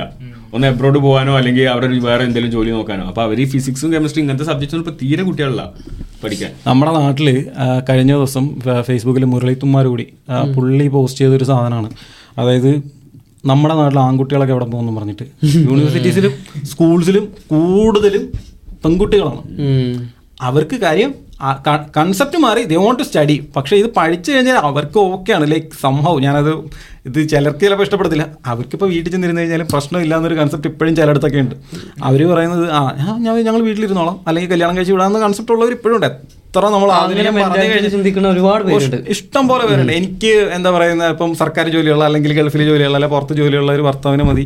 ഞാൻ വീട്ടിൽ കുട്ടികളെ നോക്കി ഇരുന്നോളാം കൺസെപ്റ്റ് ഉള്ള ആൾക്കാരുണ്ട്. പക്ഷെ പഠിച്ചിട്ട് നല്ല അത്യാവശ്യം നല്ല മാർക്ക് ചെയ്തിട്ട് they want to work hard earn ചെയ്ത് മണി ഉണ്ടാക്കണമെന്ന് ആഗ്രഹിക്കുന്ന ആൾക്കാരെ ഇഷ്ടം പോലെ ഉണ്ട്. നേഴ്സസ് ഇപ്പം നേഴ്സ് നേഴ്സുമാരുടെ കേസ് അറിയാലോ? അവർക്ക് ഒന്ന് ആലോചിക്കുക ഇവ ഒരു അഞ്ച് കൊല്ലം ഇവിടെ വന്ന് യു കെയിൽ വന്ന് പണിയെടുത്തതിന് ശേഷം അല്ലെങ്കിൽ കാനഡയിലോ ഓസ്ട്രേലിയയിലോ ന്യൂസിലൻഡിലോ ഒക്കെ ജോലി എടുത്തതിന് ശേഷം അവർ നാട്ടിലേക്ക് തിരിച്ചു പോകുമോ ഇല്ല. ആ സാലറിയിൽ സാലറി മാത്രമല്ല വർക്ക് കൾച്ചർ ഡിഫറെന്റ് നേരത്തെ നമ്മൾ വർക്ക് കൾച്ചറിനെ പറ്റി പറഞ്ഞു. എനിക്ക് വളരെ അടുത്തറിയാവുന്ന ഒരാളുണ്ട് എക്സാമ്പിൾ. അഞ്ച് വർഷം ജോലി ചെയ്തതാണ്. അപ്പം ശനിയാഴ്ച സിക്സ് ഡേയ്സ് വർക്ക് ചെയ്യണം. അപ്പം രാത്രി വീട്ടിൽ വന്നു കഴിഞ്ഞാൽ എട്ട് മണി രാത്രി എട്ട് മണിയാകുമ്പോഴത്തേക്ക് കോൾ വരും. ആ ഇന്ന ഒരു ഫെയിലിയർ ഉണ്ട്. Can you sort it out like ആ കഴിഞ്ഞു വർക്ക് ടൈം കഴിഞ്ഞു. പക്ഷേ ഇവിടെ ആണെന്ന് ആലോചിച്ച് നോക്കിയാൽ ഇവിടെ അഞ്ച് മണി കഴിഞ്ഞ് ഒരു മിനിറ്റ് ആയി കഴിഞ്ഞാൽ നമ്മൾ ചോദിക്കും ഹരി വൈ ഡി ലോഗോ ആ വൈ ഡി ലോഗോ അപ്പോൾ പറയുന്നത് സോ ഇങ്ങോട്ട് നമ്മളുടെ അടുത്ത് പറയും. ഫ്രൈഡേ ആകുമ്പോഴത്തേക്ക് പറയും. ഞാൻ ലാസ്റ്റ് മുമ്പ് വർക്ക് ചെയ്തിരുന്നപ്പോഴത്തേക്ക് ഒരു ദിവസം എന്റെ അടുത്ത് എന്റെ ടീം ലീഡ് എന്റെ അടുത്ത് പറയാണ്. ഒരു എനിക്ക് അഞ്ച് മണിക്കാണ് ഞാൻ ലോഗ് ഓഫ് ടൈം രണ്ട് മണിയായപ്പോഴത്തേക്ക് പറയാം "ആ, നീ വീട്ടിൽ വെക്കോ. നിനക്ക് ഓവർ ടൈം കളക്ട് ചെയ്യാനുണ്ടെന്ന് ഞാൻ പറഞ്ഞു ഓവർ ടൈം കളക്ട് ചെയ്യാനുണ്ടോ? ആ നീ അഞ്ച് മിനിറ്റ് അഞ്ച് മിനിറ്റ് ഇങ്ങനെ പലപ്പോഴായിട്ട് എക്സ്ട്രാ നമ്മളിങ്ങനെ കോൾസിലായിരിക്കും അപ്പം കസ്റ്റമർ സപ്പോർട്ട് ആകുമ്പോഴത്തേക്ക് ചിലപ്പം ഈ കോൾസ് ഇങ്ങനെ നീ നീണ്ടു പോകും. അത് ക്ലോസ് ചെയ്യുമ്പോഴത്തേക്ക് extra five minute ten minutes ഒക്കെ ആഡായി ആഡായി നമ്മൾ തന്നെ അറിയാതെ. നമ്മൾ തന്നെ അവരറിയാം നിനക്ക് മൂന്ന് മണിക്ക് എക്സ്ട്രാ ഞാൻ പറയാം ഏ ലോട്ടറി അടിച്ചല്ലോ. അപ്പം നമ്മുടെ നാട്ടിലാണെങ്കിൽ ആലോചിക്കട്ടെ. നീ രണ്ടു മണിക്കൂർ എന്ന് പറയും? ഈ നഴ്സുമാരുടെ കേസ് പറഞ്ഞപ്പോൾ ഈ കോവിഡിന്റെ സമയത്ത് ലോകത്ത് മുഴുവൻ നഴ്സുമാർ ഭയങ്കര ആവശ്യമായി വന്ന്. ആ സമയത്ത് പല രാജ്യങ്ങളും നഴ്സുമാർക്ക് ഓപ്പൺ ആക്കി കൊടുത്തിരുന്നു. അവരുടെ വിസയും കാര്യങ്ങളും കുറച്ച് ഫാസ്റ്റ് ആക്കാനും അവർക്ക് എന്താ കൂടു- കൂടുതൽ ആക്സസ് കൊടുത്തിരുന്നു. ആ സമയത്ത് രണ്ടായിരത്തി ഇരുപത്തി ഒന്നിലെങ്ങാണ്ട് മുപ്പത്തയ്യായിരം നഴ്സുമാരാണ് കേരളത്തിൽ നിന്ന് മാത്രം പോയത്. മുപ്പത്തയ്യായിരം നഴ്സുമാർ രണ്ടായിരത്തി ഇരുപത്തി ഒന്നിൽ കേരളത്തിൽ മാത്രം പോയത്. ഇവിടെ വന്ന് നമ്മുടെ ഇപ്പം നമ്മൾ പോളണ്ടിൽ തന്നെ പോളണ്ടിൽ വന്നിട്ട് ഇംഗ്ലീഷിൽ ഇവിടെ ഇംഗ്ലീഷിലാണല്ലോ പഠിക്കുന്നത്. ഇവിടെ പോളിഷിൽ നഴ്സിംഗ് പഠിച്ച് നഴ്സായ ഒരേ ഒരാളേ ഉള്ളൂ നമുക്ക് എല്ലാവർക്കും നിങ്ങൾക്ക് അറിയായിരിക്കും എനിക്ക് നമ്മുടെ മറ്റേ അജി അജി എന്ന് പറയുന്ന പുള്ളിക്കാരൻ പോളിഷിൽ പഠിച്ചിട്ടാണ് പോളിഷിൽ നഴ്സിംഗ് പോളിഷ് ലാംഗ്വേജ് പഠിച്ച് അങ്ങനെ ഒരാളേ ഉള്ളൂ. ഇവിടെ പോളണ്ടിൽ എനിക്കറിയത്തില്ല വേറെ ആളുണ്ടോന്ന് അറിയത്തില്ല. ഇന്ത്യക്കാരുണ്ടോന്ന് അറിയത്തില്ല. ഒരു ഒരു ഒരു ചേച്ചി ഉണ്ടായിരുന്നു. പക്ഷെ പുള്ളിക്കാരി നഴ്സൊന്നും അറിയില്ല. ഫിലോമിന എന്ന് പറഞ്ഞിട്ട് നല്ല ഏജ്ഡ് ആയ. ഡോക്ടർ ഉണ്ടെന്ന് തോന്നുന്നു. നമ്മുടെ എനിക്ക് പുള്ളിയുടെ പേര് പറഞ്ഞു ഡോക്ടർ ഉണ്ടെന്ന് തോന്നുന്നു. പക്ഷേ ആ അപ്പം സംഭവം എന്ന് വെച്ച് കഴിഞ്ഞാൽ ഇവിടുത്തെ യൂണിവേഴ്സിറ്റീസിൽ ഇപ്പം നമ്മുടെ നാട്ടിൽ നിന്ന് നഴ്സിംഗിന് വേണ്ടിയിട്ട് സ്റ്റുഡൻസിനെ റിക്രൂട്ട് ചെയ്യുന്ന ഏജൻസീസ് ഉണ്ട്. ഇവർ പക്ഷെ പ്രോപ്പർലി കമ്മ്യൂണിക്കേറ്റ് ചെയ്യുമെന്ന് എനിക്ക് അറിഞ്ഞു കമ്മ്യൂണിക്കേറ്റ് ചെയ്ത് കുഴപ്പമില്ല. ഇത് ഇംഗ്ലീഷിൽ മാത്രമേ ഇവിടെ പഠിക്കാൻ പറ്റുള്ളൂ. ഇംഗ്ലീഷിൽ പഠിച്ചു കഴിഞ്ഞാൽ ഇവിടെ ജോബ് ഓപ്പർച്യൂണിറ്റീസ് ഇല്ല. നിങ്ങൾ ജർമ്മനിയിൽ പോവുകയാണെങ്കിൽ you have to study Germany ഇവിടെ വന്ന് ജർമ്മൻ പഠിക്കാൻ എളുപ്പമാണ്. ജർമ്മൻ പഠിച്ചതിന് ശേഷം പിന്നെ നിങ്ങൾ ജർമ്മനി പോകും. അല്ലെങ്കിൽ ഇപ്പം മാൾട്ട പോലുള്ള രാജ്യങ്ങളിലൊക്കെ പോയതിന് ശേഷം നിങ്ങൾ യു കെയിൽ ഈസി ആയിട്ട് ഐ എൽ ടി സി ഇല്ലാതെ പോകും ഇത് പ്രോപ്പർലി ഇപ്പം ഫോർ എക്സാമ്പിൾ ഈ ഏജൻസീസിനെ നമ്മൾ കുറ്റമായിട്ട് പറയല്ല. സം ഏജൻസീസ് ഇത് കമ്മ്യൂണിക്കേറ്റ് ചെയ്തില്ല. അവർ ഇവർക്ക് കിട്ടുന്ന ഒരു ഇത് മാത്രം മനസ്സിൽ വെച്ചിട്ട് അങ്ങനെ റിക്രൂട്ട് ചെയ്യുന്ന ഒരുപാട് ഏജൻസീസ് ഉണ്ട്. ഞാൻ ഞാൻ വിചാരിക്കുന്നത് എന്താ വെച്ചിട്ട് ഒരു ഏജൻസി ശരിക്കും ഒരു അവരെ കസ്റ്റമർ ഈ പിന്നെ ക്ലയന്റ് ഉണ്ടല്ലോ ഈ സ്റ്റുഡന്റ് ആയി വരുന്ന ആൾ വിദേശത്ത് പഠിക്കാൻ. അവരെ കുറിച്ച് ശരിക്കും കെയർ ചെയ്യണില്ല. ഇവർക്ക് എന്താ വേണ്ടത്? ഇവനെ ഓരോ കസ്റ്റമറാണ് സെയിൽ ചെയ്യണം. ഇത് വിൽക്കണം. അത്. വിൽക്കാൻ എന്ത് വേണ്ടിയിട്ടും ആ കാനഡയിൽ പോയാൽ ഇങ്ങനെയാണ് പോളണ്ടിൽ വന്നാൽ ഇങ്ങനെയാണ്. ജോലി. എന്താ സത്യസന്ധമായി ഈ പണിക്ക് ഇറങ്ങി കഴിഞ്ഞാൽ ലാഭം ഉണ്ടാക്കാൻ പറ്റൂല ഒരു യാഥാർത്ഥ്യം അതാണ്. ഹൺഡ്രഡ് പെർസെന്റ് ഫാരിസ് പറഞ്ഞതിനോട് നൂറ് ശതമാനം യോജിക്കുന്നു. ഞാൻ ഭയങ്കര മനസാക്ഷി ഉള്ളവനാണെന്നൊന്നും പറയല്ല. എന്നാലും എന്നാലും. ഒരു വർക്കത്തില്ലാത്ത പരിപാടിയാണ് ഒരു ഒരു അതായത് നമ്മൾക്ക് നമുക്ക് ഞാൻ പച്ചയ്ക്ക് എന്റെ അടുത്ത് ഒരുപാട് നമുക്ക് ഇങ്ങനെ ഈ എനിക്കറിയത്തില്ല അത് എങ്ങനെ വരുന്നത്. നമ്മുടെ ഫീഡ്സ് ഒക്കെ കണ്ടിട്ടായിരിക്കും ചിലപ്പോൾ ആ ചേട്ടൻ പോളണ്ടിലാണല്ലേ you all you all know how it comes നിങ്ങൾക്ക് എല്ലാവർക്കും അറിയാം ചേട്ടാ പോളണ്ടിലാണോ എന്ന് ചോദിക്കുമ്പോഴത്തേക്ക് എങ്ങനെയാണ് അവിടെ എത്തിപ്പെടാനുള്ള മാർഗം? എനിക്ക് ഇതേ കണക്കൊരു ഒരു കൺസൾട്ടൻസി ഇങ്ങനെ ഒരു ഓഫർ വന്നിട്ടുണ്ട്. ഞാനപ്പോൾ ഞാൻ കാര്യമായിട്ട് ഞാൻ പറയും.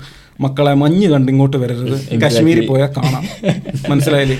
രണ്ട് ലക്ഷം രൂപ ചിലവായി കഴിഞ്ഞാൽ വരാം. പ്രോപ്പർലി നിങ്ങൾക്ക് പഠിക്കണം. നിനക്ക് ഇവിടെ വന്ന് പഠിക്കണം എന്ന് ആഗ്രഹം ഉണ്ടെന്നുണ്ടെങ്കിൽ definitely if they are student മറ്റേത് ഞാൻ പറയാം. പറയുന്നില്ല. കേട്ടോ. ലേബർ ഭയങ്കര പ്രശ്നമാണ്. കാരണം നമുക്ക് കഷ്ടം തോന്നും. ഞാൻ എല്ലാവരോടും പറഞ്ഞ അതാണ്. ലേബർ വിസയിലാണ് വരാൻ നിൽക്കണ്ട വിസയിൽ ഇങ്ങോട്ട് വന്ന് ഷിഫ്റ്റ് ചെയ്യാണ്.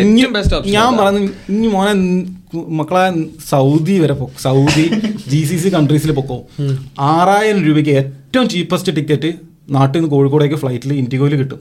ദുബായ് ടു കാലിക്കറ്റ് ആറായിരം രൂപയ്ക്ക് ബാംഗ്ലൂരൊക്കെ ആറായിരം രൂപയ്ക്ക് ഫ്ലൈറ്റ് ടിക്കറ്റ് കിട്ടും.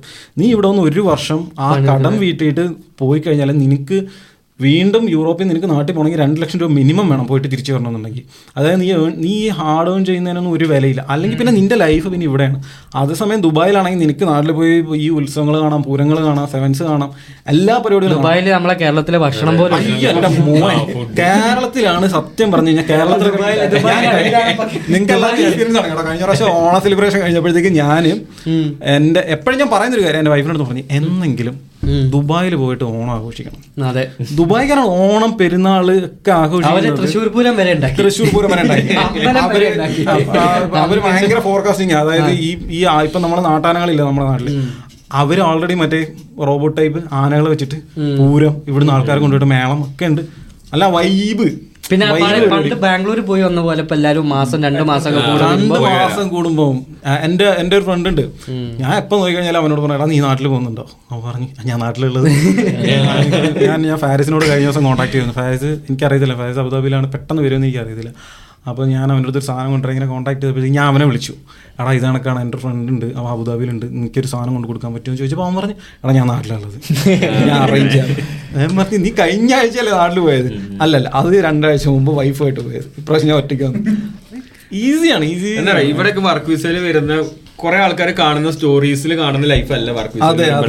കാരണം നമ്മളൊക്കെ ഇപ്പോ സ്റ്റുഡന്റ് ആയി വന്നാലും നമ്മൾ ഇതുപോലെ എന്താ ഒരു വൈറ്റ് കോളർ ജോബ് ചെയ്യുന്ന ആൾക്കാരൊക്കെ സിറ്റിയിലേക്ക് ഉണ്ടാവുക. സിറ്റിയിലുള്ള അങ്ങനത്തെ ഓരോ എക്സ്പോഷർ നമ്മൾ അങ്ങനത്തെ ഫോട്ടോസും കാര്യങ്ങളൊക്കെ ഇടും. പക്ഷെ ഈ ലേബർ വിസയിൽ വരുന്ന ആൾക്കാർ ഈ ഫാക്ടറീസ് ഒരിക്കലും സിറ്റിയിൽ ഉണ്ടാവില്ല. അത്. മനസ്സിലാക്കണില്ല. ഈ ഫാക്ടറീസ് ഒക്കെ ഒറ്റപ്പെട്ട ഏതെങ്കിലും സ്ഥലങ്ങളിലും സിറ്റിയിൽ നിന്ന് നൂറോ ഇരുന്നൂറോ കിലോമീറ്റർ അപ്പുറത്തേക്കും അപ്പോൾ അവർക്ക് ഡെയിലി സിറ്റിയിൽ വന്ന് ഇങ്ങനത്തെ ലൈഫ് എൻജോയ് ചെയ്യാനോ അല്ലെങ്കിൽ അതിനൊന്നും പറ്റൂല. അപ്പോൾ അത് ബേസിക്കലി മനസ്സിലാക്കാണ്ട് ഈ സിറ്റി ലൈഫും ഇതെല്ലാം കണ്ട് ഇവിടെ വരുമ്പോൾ അവർ കൂടുതൽ ഡിപ്രസ്ഡ് ആവുക ചെയ്യുക. കാരണം അവർ എക്സ്പെക്ട് ചെയ്ത ലൈഫ് അല്ല അവിടെ കിട്ടുക. ബേസിക്കലി മനസ്സിലാക്കേണ്ടത് വെച്ച് കഴിഞ്ഞാൽ ഇൻസ്റ്റാഗ്രാമിൽ കാണുന്നത് only the good side bad side ആരും ഇട്ടൂല ഞാൻ പറയട്ടെ. യു കെനെക്കാട്ടിലും കാനഡനെക്കാട്ടിലും എനിക്കിഷ്ടം എനിക്ക് തോന്നിയത് ബെറ്റർ എന്നാ പഠിക്കാനാണെങ്കിൽ ഈസ്റ്റേൺ യൂറോപ്പ് ലാറ്റ്വിയ പോളണ്ട് ഈ കൺട്രീസ് ഇവിടെ പഠിക്കാൻ വന്നൊരു പാർട്ട് ടൈമിന് നല്ലൊരു ജോലിയും കണ്ടെത്താൻ പറ്റുകയാണെങ്കിൽ ഞാൻ അധികം സജസ്റ്റ് ചെയ്യില്ല കേട്ടോ ആ ഓക്കെ പോളണ്ട് ഡെഫിനറ്റ്ലി പക്ഷെ അത് കഴിഞ്ഞിട്ട് പിന്നെ ജോലിക്ക് കയറാൻ ലാറ്റ്വിയിൽ അത്രയ്ക്ക് ഓപ്പർച്യൂണിറ്റീസ് പക്ഷെ നല്ല യൂണിവേഴ്സിറ്റീസ് ഉണ്ട്. റിഗ ടെക്നിക്കൽ യൂണിവേഴ്സിറ്റി അടിപൊളി യൂണിവേഴ്സിറ്റി ആണ്. അപ്പോ ഞാൻ എന്താ പറയുന്നത് വെച്ചാൽ നമുക്ക് ബാംഗ്ലൂരിൽ ഇരിക്കുന്ന ചെലവുള്ളൂ ഇവിടെ. അതെ. ഇരുപതിനായിരം ഇരുപത്തി അയ്യായിരം കൊണ്ട് നമുക്ക് പറ്റും. ഈ- റെന്റ് ചെയ്യാൻ പറ്റും ഈ ശങ്കൻ കൺട്രീസ് ഒക്കെ ട്രാവൽ ചെയ്യാം. പിന്നെ ഈ ഈ യു കെയിൽ ഇവർ ഇവിടെ ഉള്ള ആൾക്കാരൊക്കെ രണ്ട് ജോലിയൊക്കെയാണ് എന്റെ ചില ഫ്രണ്ട്സ് എടുക്കുന്നത് രണ്ട് ജോലി ലോൺ എടുത്തിട്ട് അത് വീട്ടാൻ ലോൺ എടുത്തിട്ട് അത് വീട്ടാൻ പറ്റാത്തവർ വരെ ഉണ്ട്. ഒരു വർഷം രണ്ട് വർഷം അവിടെ നിന്നിട്ട്. പിന്നെ ഇവരെന്ത് ചെയ്യിച്ചിട്ടാ ഈ വിസ തീരാൻ ടൈമായ വീണ്ടും പുതിയ കോഴ്സ് എടുക്കും. ആ പൈസ സേവ് ചെയ്ത പൈസ മൊത്തപ്പെടെ പോകും.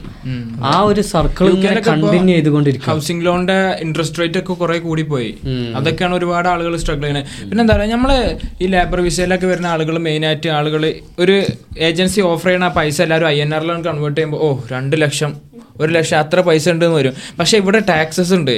അതുപോലെ തന്നെ ഇപ്പൊ നമ്മൾ ജി സി സി കൺട്രീസിലൊക്കെ കൺസിഡർ ചെയ്യുമ്പോൾ അവിടുത്തെ ഒരുവിധം കൺ- ഒരുവിധം കമ്പനീസൊക്കെ ആളുകൾക്ക് അക്കോമഡേഷൻ ഫുഡ് മറ്റു കാര്യങ്ങളൊക്കെ പ്രൊവൈഡ് ചെയ്യുന്നുണ്ട്. ഇവിടെ എല്ലാതും നമ്മൾ നമ്മൾക്ക് എത്രയാണ് ഏർണിങ്സ് അതൊന്ന് കണ്ടെത്തണം. നമ്മളെ ഫുഡ് അക്കോമഡേഷൻ കാര്യങ്ങളൊക്കെ. പിന്നെ. പേഴ്സണൽ ടാക്സ് ഇല്ല. ഗ്രോസ് അത്. ഭയങ്കര എത്രയാണോ അത് ഫുള്ള് കൈ കിട്ടും. പക്ഷെ ഇവിടെ അങ്ങനല്ല മുപ്പത് ശതമാനമാണ് പോളണ്ടിലെ ടാക്സ് അത് എല്ലാവരും ഒന്ന് മനസ്സിൽ വെച്ച് കഴിഞ്ഞാൽ നല്ലതായിരിക്കും വരണ മുന്നേ. അതെന്താ പറയുക? ഇപ്പൊ ഏജൻസീസ് പറയും ഹവറിൽ ഇരുപത് ശതമാനം കിട്ടും പറയും. അല്ല സോറി ഇരുപത് ശതമാനം അല്ല ഇരുപത് ഇരുപത് സ്ലോട്ട് ഇരുപത്തൊന്ന് സ്ലോട്ട് കിട്ടും പറയും. പക്ഷെ അവരിവിടെ വന്ന് അവർ കാൽക്കുലേറ്റ് ഓക്കെ അവരിൽ ഒരു ദിവസം പത്ത് മണിക്കൂർ വർക്ക് ചെയ്യുക അപ്പൊ ഇരുപത് ഇരുന്നൂറ്. അങ്ങനെ ഒരു ആഴ്ചയിൽ ഒമ്പത് എന്താ ആറ് ദിവസം വർക്ക് ചെയ്യുക അങ്ങനെ നമുക്ക് കാൽക്കുലേറ്റ് ചെയ്യും. പക്ഷേ ഈ ഇരുപത് ഇരുപത്തൊന്ന് പറയുമ്പോൾ അതിന് ടാക്സ് പിടിച്ചിട്ട് ഒരു പതിനെട്ടോ പതിനേഴൊക്കെ കൈ കിട്ടുള്ളൂ. അതെ അതെ. മനസ്സിലായില്ലേ? അല്ല ഇതിനെപ്പോഴും ഒരു നെഗറ്റീവ് സൈഡും കൂടി ഉണ്ട്. എല്ലാം മനസ്സിലാക്കിയിട്ട് തന്നെ വേണം വരാനേ. ഈ പിന്നെ ഗൾഫിന്റെ ദുബായിയുടെ കാര്യം പറഞ്ഞപ്പോഴാട്ടെ ദുബായ് എന്ന് പറഞ്ഞ എംപയർ ബിൽഡ് ചെയ്യാൻ മലയാളികൾ സമർപ്പിച്ച ഒരു അവർ പണ്ട് മുതലേ കോൺട്രിബ്യൂഷൻ ഒരു വലുതാട്ടോ. ഒരുപാട് ആൾക്കാരെ പറയുന്ന ഒരു കാര്യമാണ്. മലയാളീസ് ഉണ്ട്. അത് മാത്രമല്ല അവിടുത്തെ പിന്നെ ഇപ്പം അടുത്ത് ഞാൻ വേറൊരു കാര്യം കണ്ടു. അവിടുത്തെ മോസ്റ്റ് കോമൺ ലാംഗ്വേജിൽ ഒന്ന് മലയാളം. ഫൈവിൽ ടോപ്പ് ഫൈവ് ഇന്ത്യനെക്കാട്ടിലും മലയാളം. അതെ ഇന്ത്യ ഇന്ത്യനെക്കാട്ടിലും ഇന്ത്യനെക്കാട്ടി മലയാളം. അത് അറബ് കഴിഞ്ഞാൽ പിന്നെ മലയാളമാണ് സെക്കൻഡ് പിന്നെ വേറെ സംഭവം വെച്ച് കഴിഞ്ഞാൽ നമ്മളിപ്പോൾ ദുബായിനെ പറ്റി പറഞ്ഞു. ജി സി സിനെ പറ്റി പറയുമ്പോൾ ഏറ്റവും കൂടുതൽ പറയേണ്ട സ്ഥലമാണ്. മലയാളീസിനെ സംബന്ധിച്ചിടത്തോളം പറയേണ്ട സ്ഥലമാണ് ഷാർജ. അതായത് ഈ ദുബായ് എന്ന് പറയുന്ന സിറ്റി ബിൽഡ് ചെയ്യുന്ന സമയത്ത് ദുബായ് പെട്ടെന്ന് ഇങ്ങനെ വന്നില്ല. ഷാർജ ഡെഫിനറ്റ്ലി ഷാർജയുടെ കോൺട്രിബ്യൂഷൻ ഭയങ്കരമാണ്. അത് എന്റെ വലിച്ചന്മാർ അങ്ങനെയുള്ളവർക്കൊക്കെ എന്ന് പറഞ്ഞു കഴിഞ്ഞാൽ ഇതേ നോ ദുബായ്? അവർക്ക് ദുബായ് അറിയില്ല. അവർ ഷാർജയിലാണ്. ഷാർജ ആയിരുന്നു ഒരു കാലത്ത് നമ്മൾ നോക്കിയത് ആദ്യ പണ്ടത്തെ ഒരു ആ സമയത്ത് രണ്ടായിരം ആ ഒരു ടൈം പീരീഡിലുള്ള മലയാളം സിനിമാസ് എടുത്ത് നോക്കി കഴിഞ്ഞാൽ കൂടുതലും ഷാർജ ബേസ് ചെയ്തിട്ടുള്ള മൂവീസ് ആണ്. ഷാർജ ആണ് എല്ലാം. അപ്പൊ മലയാള കഥ എഴുതിയാണ് അങ്ങനത്തെ സിനിമയിലൊക്കെ ഷാർജ. Sharjah to Sharjah. അപ്പം ഷാർജ ആയിരുന്നു. മമ്മൂട്ടിയുടെ ഒരു സിനിമ അല്ലേ ദുബായിയോ ഫ്ലോപ്പ് അല്ലേ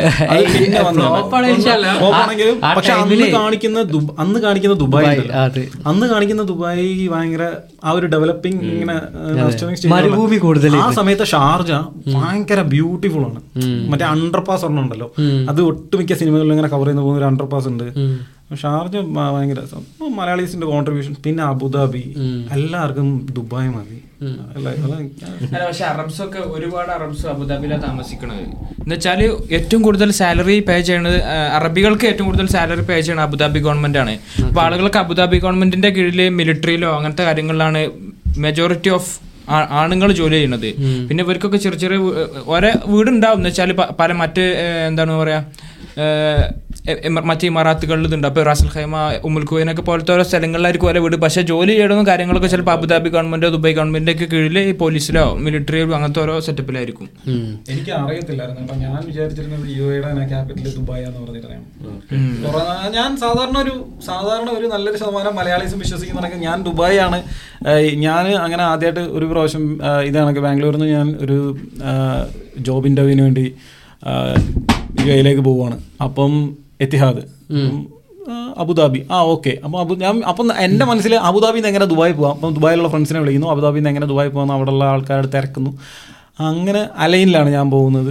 എന്റെ ഒരു അളിയൻ ഉണ്ടായിരുന്നു പക്ഷേ അവിടെ ചെന്നപ്പോഴാണ് അറിയുന്നത് ഓ അബുദാബി ഇങ്ങനെയാണല്ലേ? ആ ഇവിടെ ഇതുണ്ട്. ആ സൂപ്പർ. അബുദാബി മതി എനിക്ക്. മറ്റേ ഒരു ഫെറാറിയുടെ എന്തോ ഒരു പരിപാടിയൊക്കെ ചില ആൾക്കാർ അമേരിക്കൻസിനോടൊക്കെ ചോദിക്കുന്നുണ്ട് മിഡിൽ ഈസ്റ്റിൽ ഒരു കൺട്രീനെ മെൻഷൻ ചെയ്താൽ അധിക പേരും പറയും. കുറെ ആൾക്കാർ പറയുന്നുണ്ട് ദുബായ്. ദുബായ്. ഒരു രാജ്യമാണെന്ന് വിചാരിക്കുന്ന ഒരുപാട്. രാജ്യമാണെന്ന് അങ്ങനെ ഇപ്പോഴും വിചാരിച്ച് വിശ്വസിക്കുന്ന ആൾക്കാരുണ്ട്. അപ്പൊ ഇപ്പൊ നമ്മൾ പണ്ട് ചെറുപ്പത്തിലൊക്കെ ചോദിക്കുമ്പോ ഞങ്ങളുടെ ഉപ്പ എവിടെ വെച്ചാൽ ദുബായിലാണ് ദുബായിലാന്ന് പറയും. ഖത്തറിലാണെങ്കിലും ദുബായിലാണ് ഗൾഫിലാന്ന് പറയും. അതിനും അതിനും അതിനും മുന്നേ ഞാൻ എന്റെയൊക്കെ ചെറുപ്പത്തിൽ ഓ ആ- അത് ഞാൻ കേട്ടിട്ടില്ല കേട്ടോ അത് ഒരുപാട് പ്രായമായി. അതല്ല ചേട്ടാ വേറൊരു കാര്യമുണ്ട്. പണ്ടൊക്കെ കല്യാണാലോചന വരുമ്പോ ഗൾഫിൽ നിന്നാന്ന് പറയുള്ളൂ. ചെക്കൻ എന്താണെന്ന് ചോദിച്ചിരുന്നില്ല. എന്താണെന്ന് ചോദിക്കില്ല. ഇനി ആ ഒരു ഇപ്പൊ പിന്നെ കുറച്ച് കഴിഞ്ഞപ്പോ യു കെയിലാണ് ചെക്കൻ എന്ന് പറയും. എന്താണെന്ന് ചോദിക്കില്ല. ഇനി എന്തായാലും ചോദ്യം വരെ യു കെയിൽ എന്ത് ചെയ്യുന്നു? അങ്ങോട്ട് എത്തും. അത് നോക്കുന്ന ഫാമിലീസ് ഉണ്ട്. അത് കല്യാണം ആക്കാൻ വേണ്ടിട്ടാ main U K M B എന്ന് പറഞ്ഞിട്ട് നാട്ടിൽ നിന്ന് പറയുന്ന ആൾക്കാരുണ്ട്. അയ്യോ അത് നമ്മൾ അത് കേരളത്തിലൊന്നും ആ കൾച്ചർ ഇല്ല.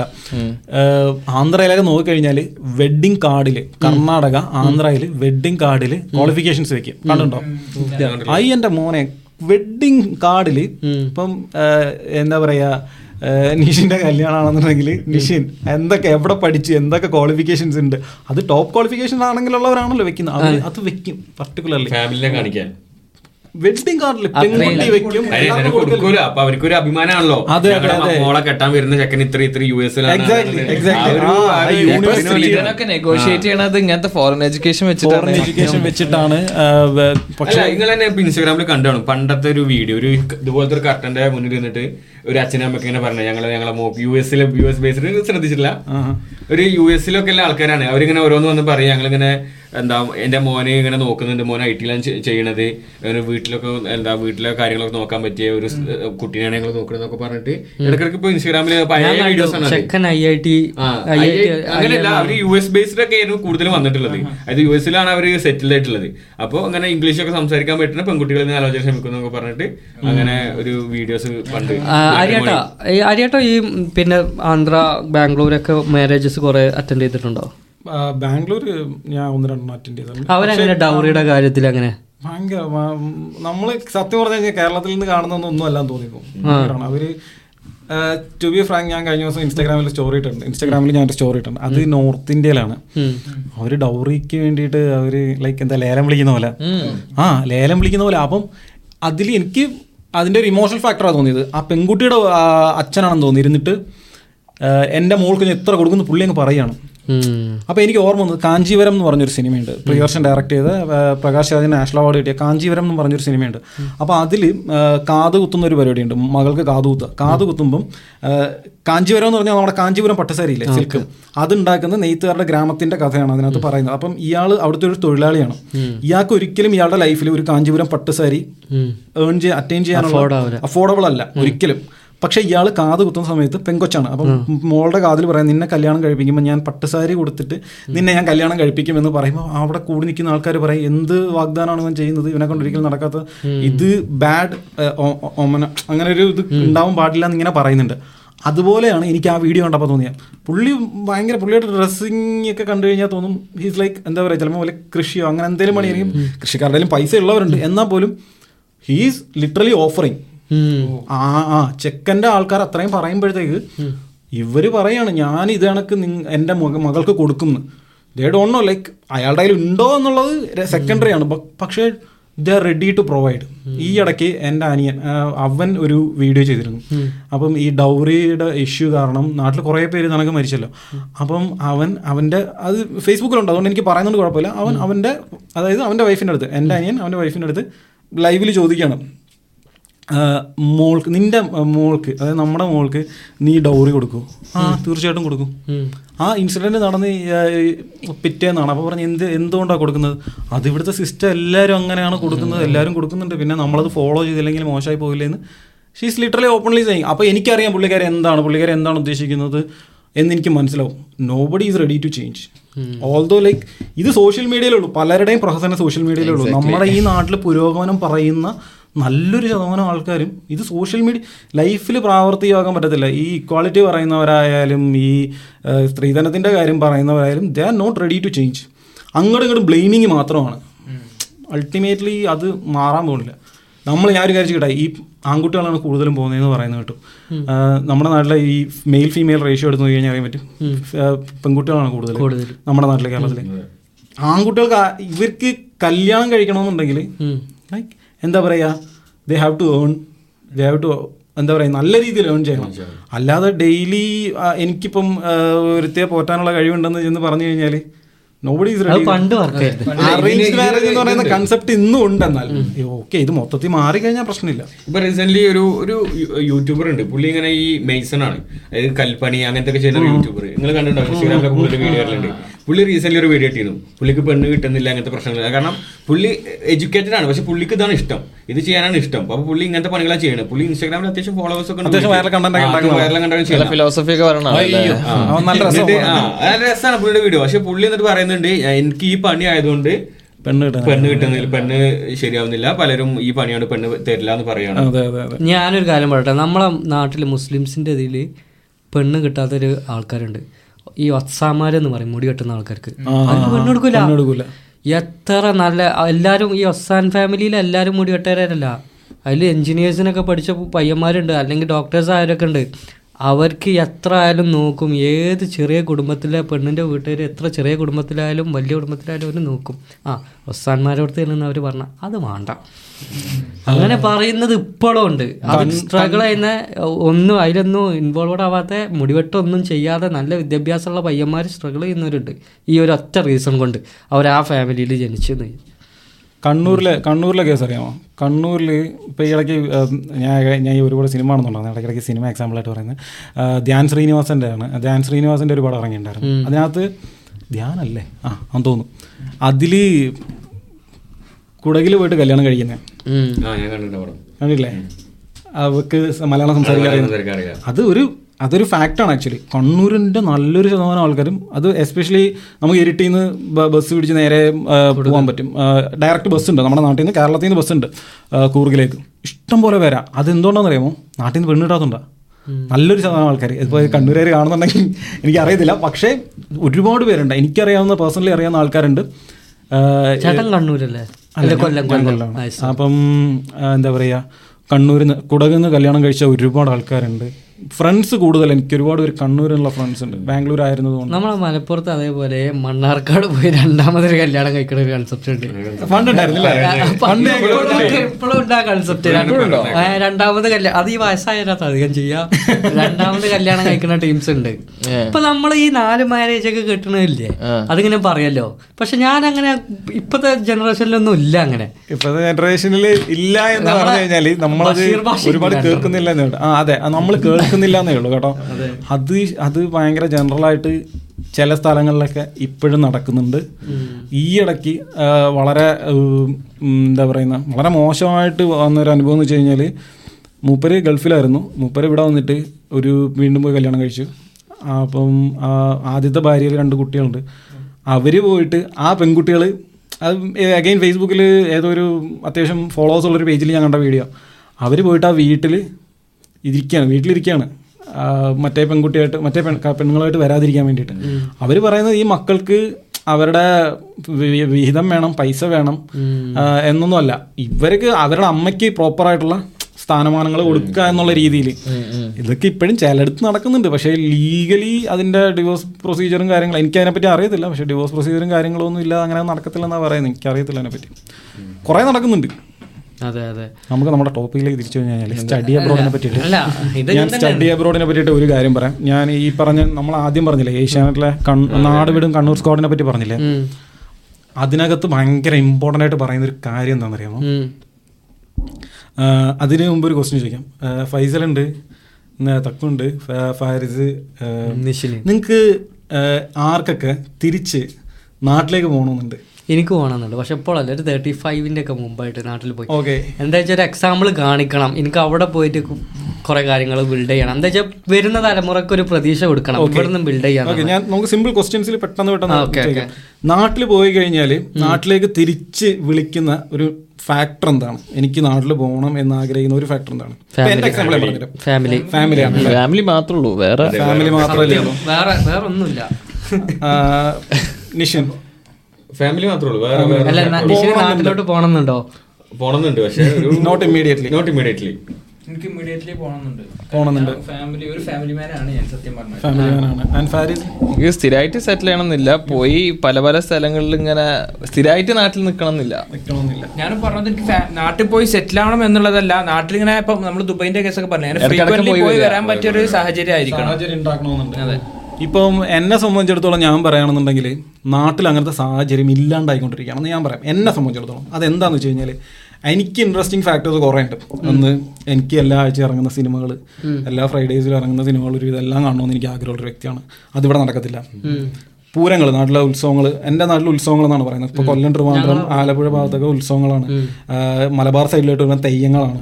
എറണാകുളം എറണാകുളം തൃശ്ശൂർ വരുമ്പോഴത്തേക്ക് ആനപ്പൂരങ്ങളാണ്. അപ്പൊ ഇത് വെടിക്കെട്ടുണ്ട്. ഇതൊക്കെ ഭയങ്കര ഇൻട്രസ്റ്റ് ആണ്. ഇത് ഭയങ്കരമായിട്ട് കുറഞ്ഞു വരികയാണ്. നമ്മുടെ ട്രഡീഷൻ ഇത് ഇല്ലാണ്ടാവുന്നു. എനിക്കറിയാവുന്ന രണ്ട് എക്സാമ്പിൾസ് പറഞ്ഞുതരാം. പണ്ട് വിസ അടിച്ചിട്ട് ഗൾഫിൽ പോയില്ല. വിസ അടിച്ചു. അന്ന് പാസ്പോർട്ട് കളക്ട് ചെയ്തുകൊണ്ട് വരണം. വിസ അടിച്ച് പാസ്പോർട്ട് കളക്ട് ചെയ്ത് ബോംബെയിൽ നിന്ന് വരണം അങ്ങനെ വന്നിട്ട് ഗൾഫിൽ പോവാതെ ഒളിച്ചു നിന്നൊരു പുള്ളീനെ എനിക്കറിയാം. അതായത് എന്റെ അച്ഛന്റെ അച്ഛന്റെ ഫ്രണ്ടിന്റെ ഫ്രണ്ടാണ് പുള്ളി പോകാതിരുന്ന കാര്യം എന്ന് വെച്ച് കഴിഞ്ഞാൽ അടുത്ത ആഴ്ച മമ്മൂട്ടിയുടെ ഹിറ്റ്ലർ എന്ന് പറയുന്ന സിനിമ റിലീസാണ്. ഹി ലൂസ് ദാറ്റ് ഇന്നത്തെ കണക്കല്ല ഇന്ന് വേൾഡ് വൈഡ് റിലീസ് ഉണ്ട്. പുള്ളിക്കാരനും അത് മമ്മൂട്ടിയുടെ ഒരു പടവും മിസ്സായിട്ടില്ല പുള്ളിക്കാരനും മമ്മൂട്ടിയുടെ പടം റിലീസ് ആവുന്നുണ്ട് എനിക്കിപ്പോഴും ഓർമ്മയുണ്ട് പുള്ളി ആ ഇൻസിഡന്റ് നടക്കുന്ന സമയത്ത് അതായത് കൊല്ലത്ത് ഗ്രാൻഡ് തിയേറ്ററിൽ തിയേറ്ററിന്റെ മുകളിൽ കയറിയിട്ട് ഒരാൾ ടിക്കറ്റ് കിട്ടാഞ്ഞിട്ട് ചാടും എന്ന് പറഞ്ഞിട്ട് ഭീഷണി മുഴക്കുക അതൊക്കെ ന്യൂസിൽ വന്നതാണ്. അങ്ങനത്തെ കൈൻഡ് ഓഫ് ആൾക്കാരുള്ള സമയമുണ്ട്. പിന്നെ ഈ മലബാർ സൈഡിലേക്ക് വരുവാണെങ്കിൽ നമ്മുടെ കോയപ്പ പോലുള്ള സെവൻസ് ടൂർണമെന്റ് നടക്കുന്ന സമയത്ത് ആൾക്കാരെല്ലാം തിരിച്ച് ആ സമയത്ത് ലീവ് എടുത്തിട്ട് വരും. പാലക്കാടിലെ പാലക്കാടുള്ള നെന്മാറ വല്ലങ്ങി വേല തൃശ്ശൂർ പൂരം ഇതിലൊക്കെ ആൾക്കാർ ആ സമയത്ത് ലീവ് എടുത്തിട്ട് അവർ തിരിച്ചു വരുന്ന ആൾക്കാരുണ്ട്. ഇത് ഭയങ്കരമായിട്ട് ഇങ്ങനത്തെ ഇത് മാത്രമല്ല. പള്ളി പെരുന്നാളൊക്കെ പള്ളി പെരുന്നാൾ ഇപ്പം ദുബായിലുള്ള ഒരാൾ നോക്കുമ്പോഴത്തേക്ക് അവർക്ക് ഇപ്പൊ നോമ്പ് തുടങ്ങി കഴിഞ്ഞാൽ ദുബായിലാണ് അടിപൊളി. സെറ്റ്. എല്ലാം അടിപൊളി സ്നാക്സ് ഇരുപത്തെട്ട് ദിവസം നോമ്പ് തുറയെന്ന് വെച്ച് കഴിഞ്ഞാൽ ഇനി എത്ര വിശ്വാസമാണെന്ന് പറഞ്ഞു കഴിഞ്ഞാലും അവരോട് പറയും "അട- ഇത് നിങ്ങൾ എന്താ പറയുക കാരക്കയും വെള്ളം കുടിച്ചിട്ടാണ് നോമ്പ് പറഞ്ഞത് ഇത്ര ആഡംബരാക്കാൻ പാടില്ല എന്നൊക്കെ അമ്മമാര് പറയും. പക്ഷെ പറയും അവർ ലാവിലാണ് അത് അതാണ് സന്തോഷം അല്ലേ അതൊരു ഹാപ്പിനെസ് ആണ്. അത് അങ്ങനെ ആഘോഷിക്കുന്നവർക്ക് ദേ വോണ്ട് ഗോ ബാക്ക് അവർക്ക് തിരിച്ചു പോകണ്ട അതുപോലെ തന്നെ ഇപ്പോൾ യൂറോപ്യൻ കൺട്രീസിലോട്ട് വരുന്ന ഒരുപാട് ആൾക്കാർ തിരിച്ചു പോകാൻ താല്പര്യമില്ല. ഇതാണ് ഇവർ ഡിസ്കസ് ചെയ്യുന്ന ഒരു മെയിൻ സംഭവം. പത്തനംതിട്ടയിലെ ഒരു സ്കൂളിൽ എഴുന്നൂറ് സ്റ്റുഡൻസ് എന്തുണ്ട് ഉള്ള സ്റ്റുഡൻ എഴുന്നൂറ് ആവറേജ് സ്റ്റുഡൻസ് ഉണ്ടായിരുന്നിടത്ത് ഇപ്പം മുന്നൂറ് സ്റ്റുഡൻസേ ഉള്ളൂ. കുട്ടികൾ സ്കൂളിൽ ഒന്നാം ക്ലാസ്സിൽ ചേരാൻ വേണ്ടി. എടുക്കുന്നത്. കാര്യം അവിടെ പാരൻസ് ഇല്ല. അച്ഛന് എന്ന് വെച്ച് കഴിഞ്ഞാൽ അവിടുത്തെ ആൾക്കാർ അവർ ഫോറിനിൽ സെറ്റിൽഡ് ആയി കഴിഞ്ഞു. അവരെ കുട്ടികളെ അവിടുത്തെ സ്കൂളിൽ ചേർത്ത് കഴിഞ്ഞു. അപ്പോൾ അതിനകത്ത് ആ പ്രായത്തിലുള്ള അതായത് ഈ ഫോറിനിലുള്ള പേരൻസിന്റെ പ്രായത്തിലുള്ള ഒരു പുള്ളിയെടുത്ത് ചോദിച്ചാൽ പറഞ്ഞതാ എന്റെ സ്കൂളിനെ പറ്റി പറയുകയാണെന്നുണ്ടെങ്കിൽ ഇന്ന് എന്റെ സ്കൂളിലെ ഒന്നാം ക്ലാസ്സിൽ സ്റ്റുഡൻസ് ഇല്ല. എന്റെ ക്ലാസ്മേറ്റ്സിനെ പറ്റി ചോദിക്കുകയാണെങ്കിൽ ഞാൻ ഇന്നൊരു റീയൂണിയൻ വെക്കുകയാണെന്നുണ്ടെങ്കിൽ ഞങ്ങൾ നാട്ടിലുള്ള ഒരു ആറ് പേര് യു എസിലേക്ക് പോകുന്നതായിരിക്കും നല്ലത്. പത്തനംതിട്ട എല്ലാവരും അവിടെ ഉണ്ട് എല്ലാവരും അവിടെയാണ്. പ്രത്യേകിച്ച് ആ പത്തനംതിട്ട തിരുവല്ലയിലേക്ക് ആൾക്കാർ പണ്ട് തൊട്ടേ ഇതുണ്ട്. പണ്ട് തൊട്ടേ ഇങ്ങനെയുണ്ട്. തിരു ആ തിരുവല്ലയിലെ ബാങ്കുകളിൽ എത്രയോ കോടി രൂപ അവകാശമില്ലാതെ കിടപ്പുണ്ടെന്ന് പറയുന്നത്. അതായത് ഒന്ന് ആലോചിക്കും. ഇപ്പം ഞാനിപ്പോൾ ആഗ്രഹിക്കുന്നുണ്ട്. അപ്പം ഇപ്പം നിഷിൻ ഫൈസൽ പറഞ്ഞാൽ ഒരു മുപ്പത്തഞ്ചാമത്തെ വയസ്സ് തിരിച്ചു പോകണമെന്ന് ആഗ്രഹിച്ചിട്ട് കുറേ ഡെപ്പോസിറ്റ് ചെയ്യാണ്. ഫൈസൽ കുറേ ഡെപ്പോസിറ്റ് ചെയ്യുന്നുണ്ട്. ഫൈസൽ ഒരു പത്ത് പതിനഞ്ച് കോടി ഡെപ്പോസിറ്റ് ചെയ്ത് കഴിഞ്ഞപ്പോഴത്തേക്ക് ഫൈസൽ ഇവിടുത്തെ വലിയൊരു കോടീശ്വരനായി വലിയ മുതലാളി. യൂറോപ്യൻ കൺട്രീസിലൊക്കെ പിന്നെ ജി സി സി കൺട്രീസിലൊക്കെ വലിയ ബിസിനസ് ഉള്ളൊരു മുതലാളി ആയി കഴിഞ്ഞു. ഹി കനോട്ട് ഗോ ബാക്ക് ഇവിടെ ഇവിടെ കാര്യങ്ങൾ ചെയ്തു തീർക്കാനുണ്ട്. ഈ പതിനഞ്ച് കോടി ഈവിൽ വിൽ മറന്നു. കുറേ കഴിഞ്ഞു. പ്രായമായി അറുപത് വയസ്സായി. ഫൈസൽ മരിച്ചു. ഈ ഫൈസൽ മരിച്ചുകൂടെ കഴിയുമ്പോഴത്തേക്ക് ഈ പൈസയ്ക്ക് അവകാശമില്ല. ഇത് കണക്ക് തിരുവല്ലയിലെ പല ബാങ്കുകളിലും അങ്ങനെ പറഞ്ഞല്ലോ മരിച്ചത് അപ്പൊ ഒരുപാട് അവകാശങ്ങളില്ലാതെ പൈസകൾ കിടക്കും പൈസ കിടപ്പുണ്ടെന്ന് പറയുന്നത്. ഇത് പ്രായമായവരുടെ കേസാണ് ജോ അവിടെ നാട്ടിൽ പഠിച്ച് നാട്ടിലെ സ്കൂളിൽ പ്രൈമറി എഡ്യൂക്കേഷൻ കഴിഞ്ഞ് നാട്ടിലെ കോളേജുകളിൽ പഠിച്ച് നാട്ടിൽ അത്യാവശ്യം എക്സ്പ്ലോർ ചെയ്ത് അടിയും തല്ലും പിടിയും ഉത്സവവും പോരും സെവൻസും എല്ലാം കളിച്ച് ഇടിയും വഴക്കും ഒക്കെ ഉണ്ടാക്കി ഒരു മുപ്പതാമത്തെ വയസ്സിൽ വീട്ടിൽ നിന്ന് അടിച്ച് പറക്കി ഇറക്കി മുപ്പത്തഞ്ചാമത്തെ വയസ്സിൽ ഗൾഫിൽ പറഞ്ഞു വിട്ട് അറുപത് വയസ്സിൽ തിരിച്ചു വരുന്നവരുടെ കാര്യമാണ്. പക്ഷേ ഇന്ന് പതിനേഴാം പതിനെട്ടാമത്തെ വയസ്സിൽ ഇരുപതാമത്തെ വയസ്സിൽ സ്റ്റുഡൻസ് വരികയാണ്. ദേ ഡോണ്ട് ഗോ ബാക്ക് ഞങ്ങൾ അത് പറഞ്ഞപ്പോഴാണ്. മറ്റേ നമ്മളെ നാട്ടിലൊക്കെ ഉണ്ടല്ലോ ഇപ്പൊ ക്ലബിൽ ചെക്കന്മാരില്ല. അതായത് നാട്ടിലിപ്പോൾ ഒരു പരിപാടി നടത്തണമെങ്കിൽ ഒരു സെവൻസ് ടൂർണമെന്റ് നടത്തണമെങ്കിലോ അല്ലെങ്കിൽ ഒരു മെഡിക്കൽ ക്യാമ്പ് നടത്തണമെങ്കിൽ ഇതിലൊക്കെ മുന്നിൽ ചുക്കാൻ പിടിക്കുന്ന ആരാ? ചെക്കന്മാരാണ് നാട്ടിലത്തെ ചെക്കന്മാരാ. അപ്പോൾ ഇത് നടത്താൻ ഇപ്പോൾ ആൾക്കാരില്ല. എല്ലാവരും ഇതുപോലെ എബ്രോഡ് പോവുകയാണ് ചെക്കന്മാർ യുവാക്കളില്ല. അപ്പൊ അതുകൊണ്ട് തന്നെ ഇപ്പോ ഇല്ല ആൾക്കാരെ തന്നെ ആരും ഭാരവാഹികളായിട്ടൊന്നും നിൽക്കൂല. കാരണം അവരൊക്കെ ഈ ഒരു വർഷം അല്ലെങ്കിൽ അടുത്ത വർഷം എബ്രോഡ് പോകണം അങ്ങനെയൊക്കെ ഒരു പ്ലാനുകളില്ല ആൾക്കാരാണ്. അപ്പോൾ അവരൊന്നും ഒരു ലോങ് ടേം വിഷൻ ഇല്ലാതെ ഒന്നും ഇങ്ങനത്തെ ആക്ടിവിറ്റീസ് ആരും മുന്നോട്ട് വരൂല്ല. അവരൊന്നും ഇങ്ങനത്തെ ഭാരവാഹിത്വം ഏറ്റെടുക്കൂല. അപ്പോൾ അതൊരു വൻ പ്രശ്നം തന്നെയാണ് നാട്ടിൽ ചെക്കന്മാരില്ലാത്തത്. പിന്നെന്താ വെച്ചാൽ ഈ രണ്ടായിരത്തി ഇരുപത്തൊന്ന് കോവിഡിന് ശേഷമാണ് ഭയങ്കരമായിട്ട് ഇതിലൊരു ബൂം വന്നത്. ആളുകൾ പുറ പുറം രാജ്യങ്ങളിലേക്ക് പഠിക്കാൻ എന്ന പേരിൽ പഠിക്കാനായിട്ടും അല്ലാത്ത രീതിയിലൊക്കെ പോണത്.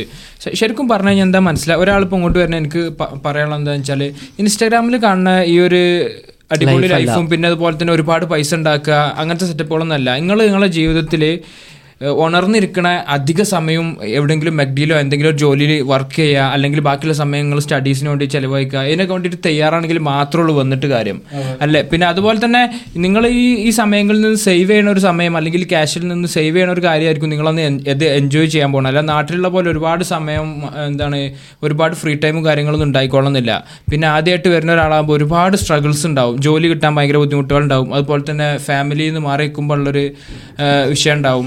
ഫുഡ് ഉണ്ടാക്കണം മെന്റൽ സ്ട്രെസ് ഉണ്ടാവും മെന്റൽ സ്ട്രെസ് എന്നൊക്കെ പറഞ്ഞാൽ ചിലപ്പോൾ നമ്മൾ വിചാരിക്കും അയ്യോ എന്റെ ഒരു കൂട്ടുകാരുണ്ടല്ലോ അവിടെ ഓന്റെ കൂടെ നമുക്ക് സെറ്റ് സെറ്റാക്കാം പക്ഷെ ഓൻ ഓന്റെ ജീവിതമായിട്ട് ഭയങ്കര ബിസി ലൈഫിലായിരിക്കും ചിലപ്പോൾ നമ്മൾ വിചാരിക്കുന്ന പോലത്തെ നാട്ടിലിപ്പോൾ നമ്മളെല്ലാവരും ഒരുമിച്ച് ഫുഡ് കഴിക്കാൻ പോവാം മുപ്പര് പറഞ്ഞ പോലെ സെവൻസ് കളി കാണാൻ പോവാ അങ്ങനെ വെറുതെ ബൈക്കിൽ ചുറ്റി കളഞ്ഞ് ആ ഒരു വൈബ് ആയിക്കോളണമെന്നില്ല അവിടെ വരുമ്പോൾ എല്ലാവരും എഴുതണമെന്ന് വെച്ച് കഴിഞ്ഞാൽ ഇപ്പൊ നാട്ടിൽ നമുക്ക് ഒരുപാട് ഫ്രീ ടൈം ഉണ്ടല്ലോ. അതിന് കൂടെ പൈസയും കൂടി കിട്ടി എങ്ങനെ ഉണ്ടാവും? ആ ഫ്രീ ടൈം അടിച്ചു പൊളിക്കാലോ.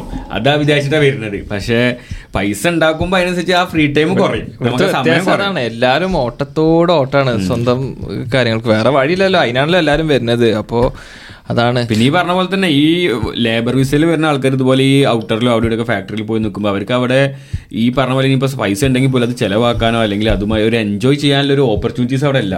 ഈ പറഞ്ഞ പോലെ നൈറ്റ് ഔട്ട് ചെയ്യാനുള്ള ഇല്ല ഓപ്പർച്യൂണിറ്റീസോ ക്ലബ്ബുകളോ അല്ലെങ്കിൽ അങ്ങനത്തെ എന്തെങ്കിലും പാർക്ക് പാർക്കുകളോ അല്ലെങ്കിൽ അതുമായി ബന്ധപ്പെട്ട ആക്ടിവിറ്റീസ് ഒന്നും അവർക്കില്ല. അപ്പോൾ അവരുടെ ലൈഫ് ഒരിക്കലും ഒരു എക്സൈറ്റിംഗ് അല്ല. അവിടെ ഇങ്ങനത്തെ ഔട്ടറിലൊക്കെ പോയി കഴിഞ്ഞാൽ എക്സൈറ്റിംഗ് എന്ന് പറഞ്ഞപ്പോൾ ഈ വിന്റർ ആളുകൾക്ക് ഭയങ്കര എക്സൈറ്റിംഗ് ഫസ്റ്റ് ടൈമിൽ time. സ്റ്റോറി കാണുമ്പോൾ സ്നോ എടുത്ത് എറിയുന്നു കുറെ അടിപൊളി പരിപാടികൾ ചെയ്യുന്നു. അപ്പോൾ കാണുമ്പോൾ ട്രിപ്പ് പോകുന്നു. ഭയങ്കര രസമാണ് പക്ഷെ എന്താ വെച്ചാൽ ഒരു രണ്ട് വിന്റർ കഴിഞ്ഞ പിന്നെ മൂന്നാമത്തെ വിന്റർ ഒക്കെ വിന്ററോ എന്നുള്ളൊരു എങ്ങനെയെങ്കിലും കഴിഞ്ഞ് കിട്ടാൻ മതി. പിന്നെ അതുപോലെ തന്നെ ഡേ ടൈം ഭയങ്കരമായിട്ട് കുറയും. ചിലപ്പോൾ നിങ്ങളൊരു ജോലിക്ക് പോകണം. അപ്പോൾ രാവിലെ നിങ്ങൾ ഓഫീസിൽ പോയി. അത് കഴിഞ്ഞിട്ട് വൈകുന്നേരം ഓഫീസിൽ ഇറങ്ങുമ്പോൾ വീണ്ടും ഇരുട്ടായി. അപ്പൊ നിങ്ങൾ ലിറ്ററലി പകൽ വെളിച്ചം കാണാത്തൊരു എന്തോ ഒരു നെഗറ്റീവ് ആയി പോകും അതാണ് ഈ വിന്റർ ഡിപ്രഷൻ എന്ന് പറഞ്ഞൊരു സംഭവം ഈ സൂര്യപ്രകാശം കിട്ടാത്തപ്പോഴേ നമുക്ക് ഈ വൈറ്റമിൻ ഡിന്റെ കുറവുണ്ടാവും. അതുകൊണ്ട് തന്നെ അത് ഡിപ്രഷനിലോട്ട് എത്തിക്കും. നെഗറ്റിവിറ്റി അടിച്ചു കയറേണ്ട ഒരു ടൈമാണ് അതുകൊണ്ട് ഈ വർക്ക്ഔട്ട്സും കാര്യങ്ങളൊക്കെ മാക്സിമം വിന്ററിൽ കൂട്ടി കഴിഞ്ഞാൽ ഒരു പരിധി വരെ കൺട്രോൾ ചെയ്യാൻ പറ്റും. ഇവിടെ ഇപ്പം എനിക്കിപ്പം കുഞ്ഞനുണ്ട്. അപ്പൊ അവന് നാല് മാസമായി. അപ്പൊ അവന് വിറ്റമിൻ ഡി ടാബ്ലറ്റ്സ് ഉണ്ട്. അപ്പം അപ്പോഴാണ് ഞാൻ അറിയുന്നത്. അവിടെ ചെല്ലുമ്പോഴത്തേക്ക് ഇവന് കൊടുക്കേണ്ട vitamin D tablets D four hundred ആണ്.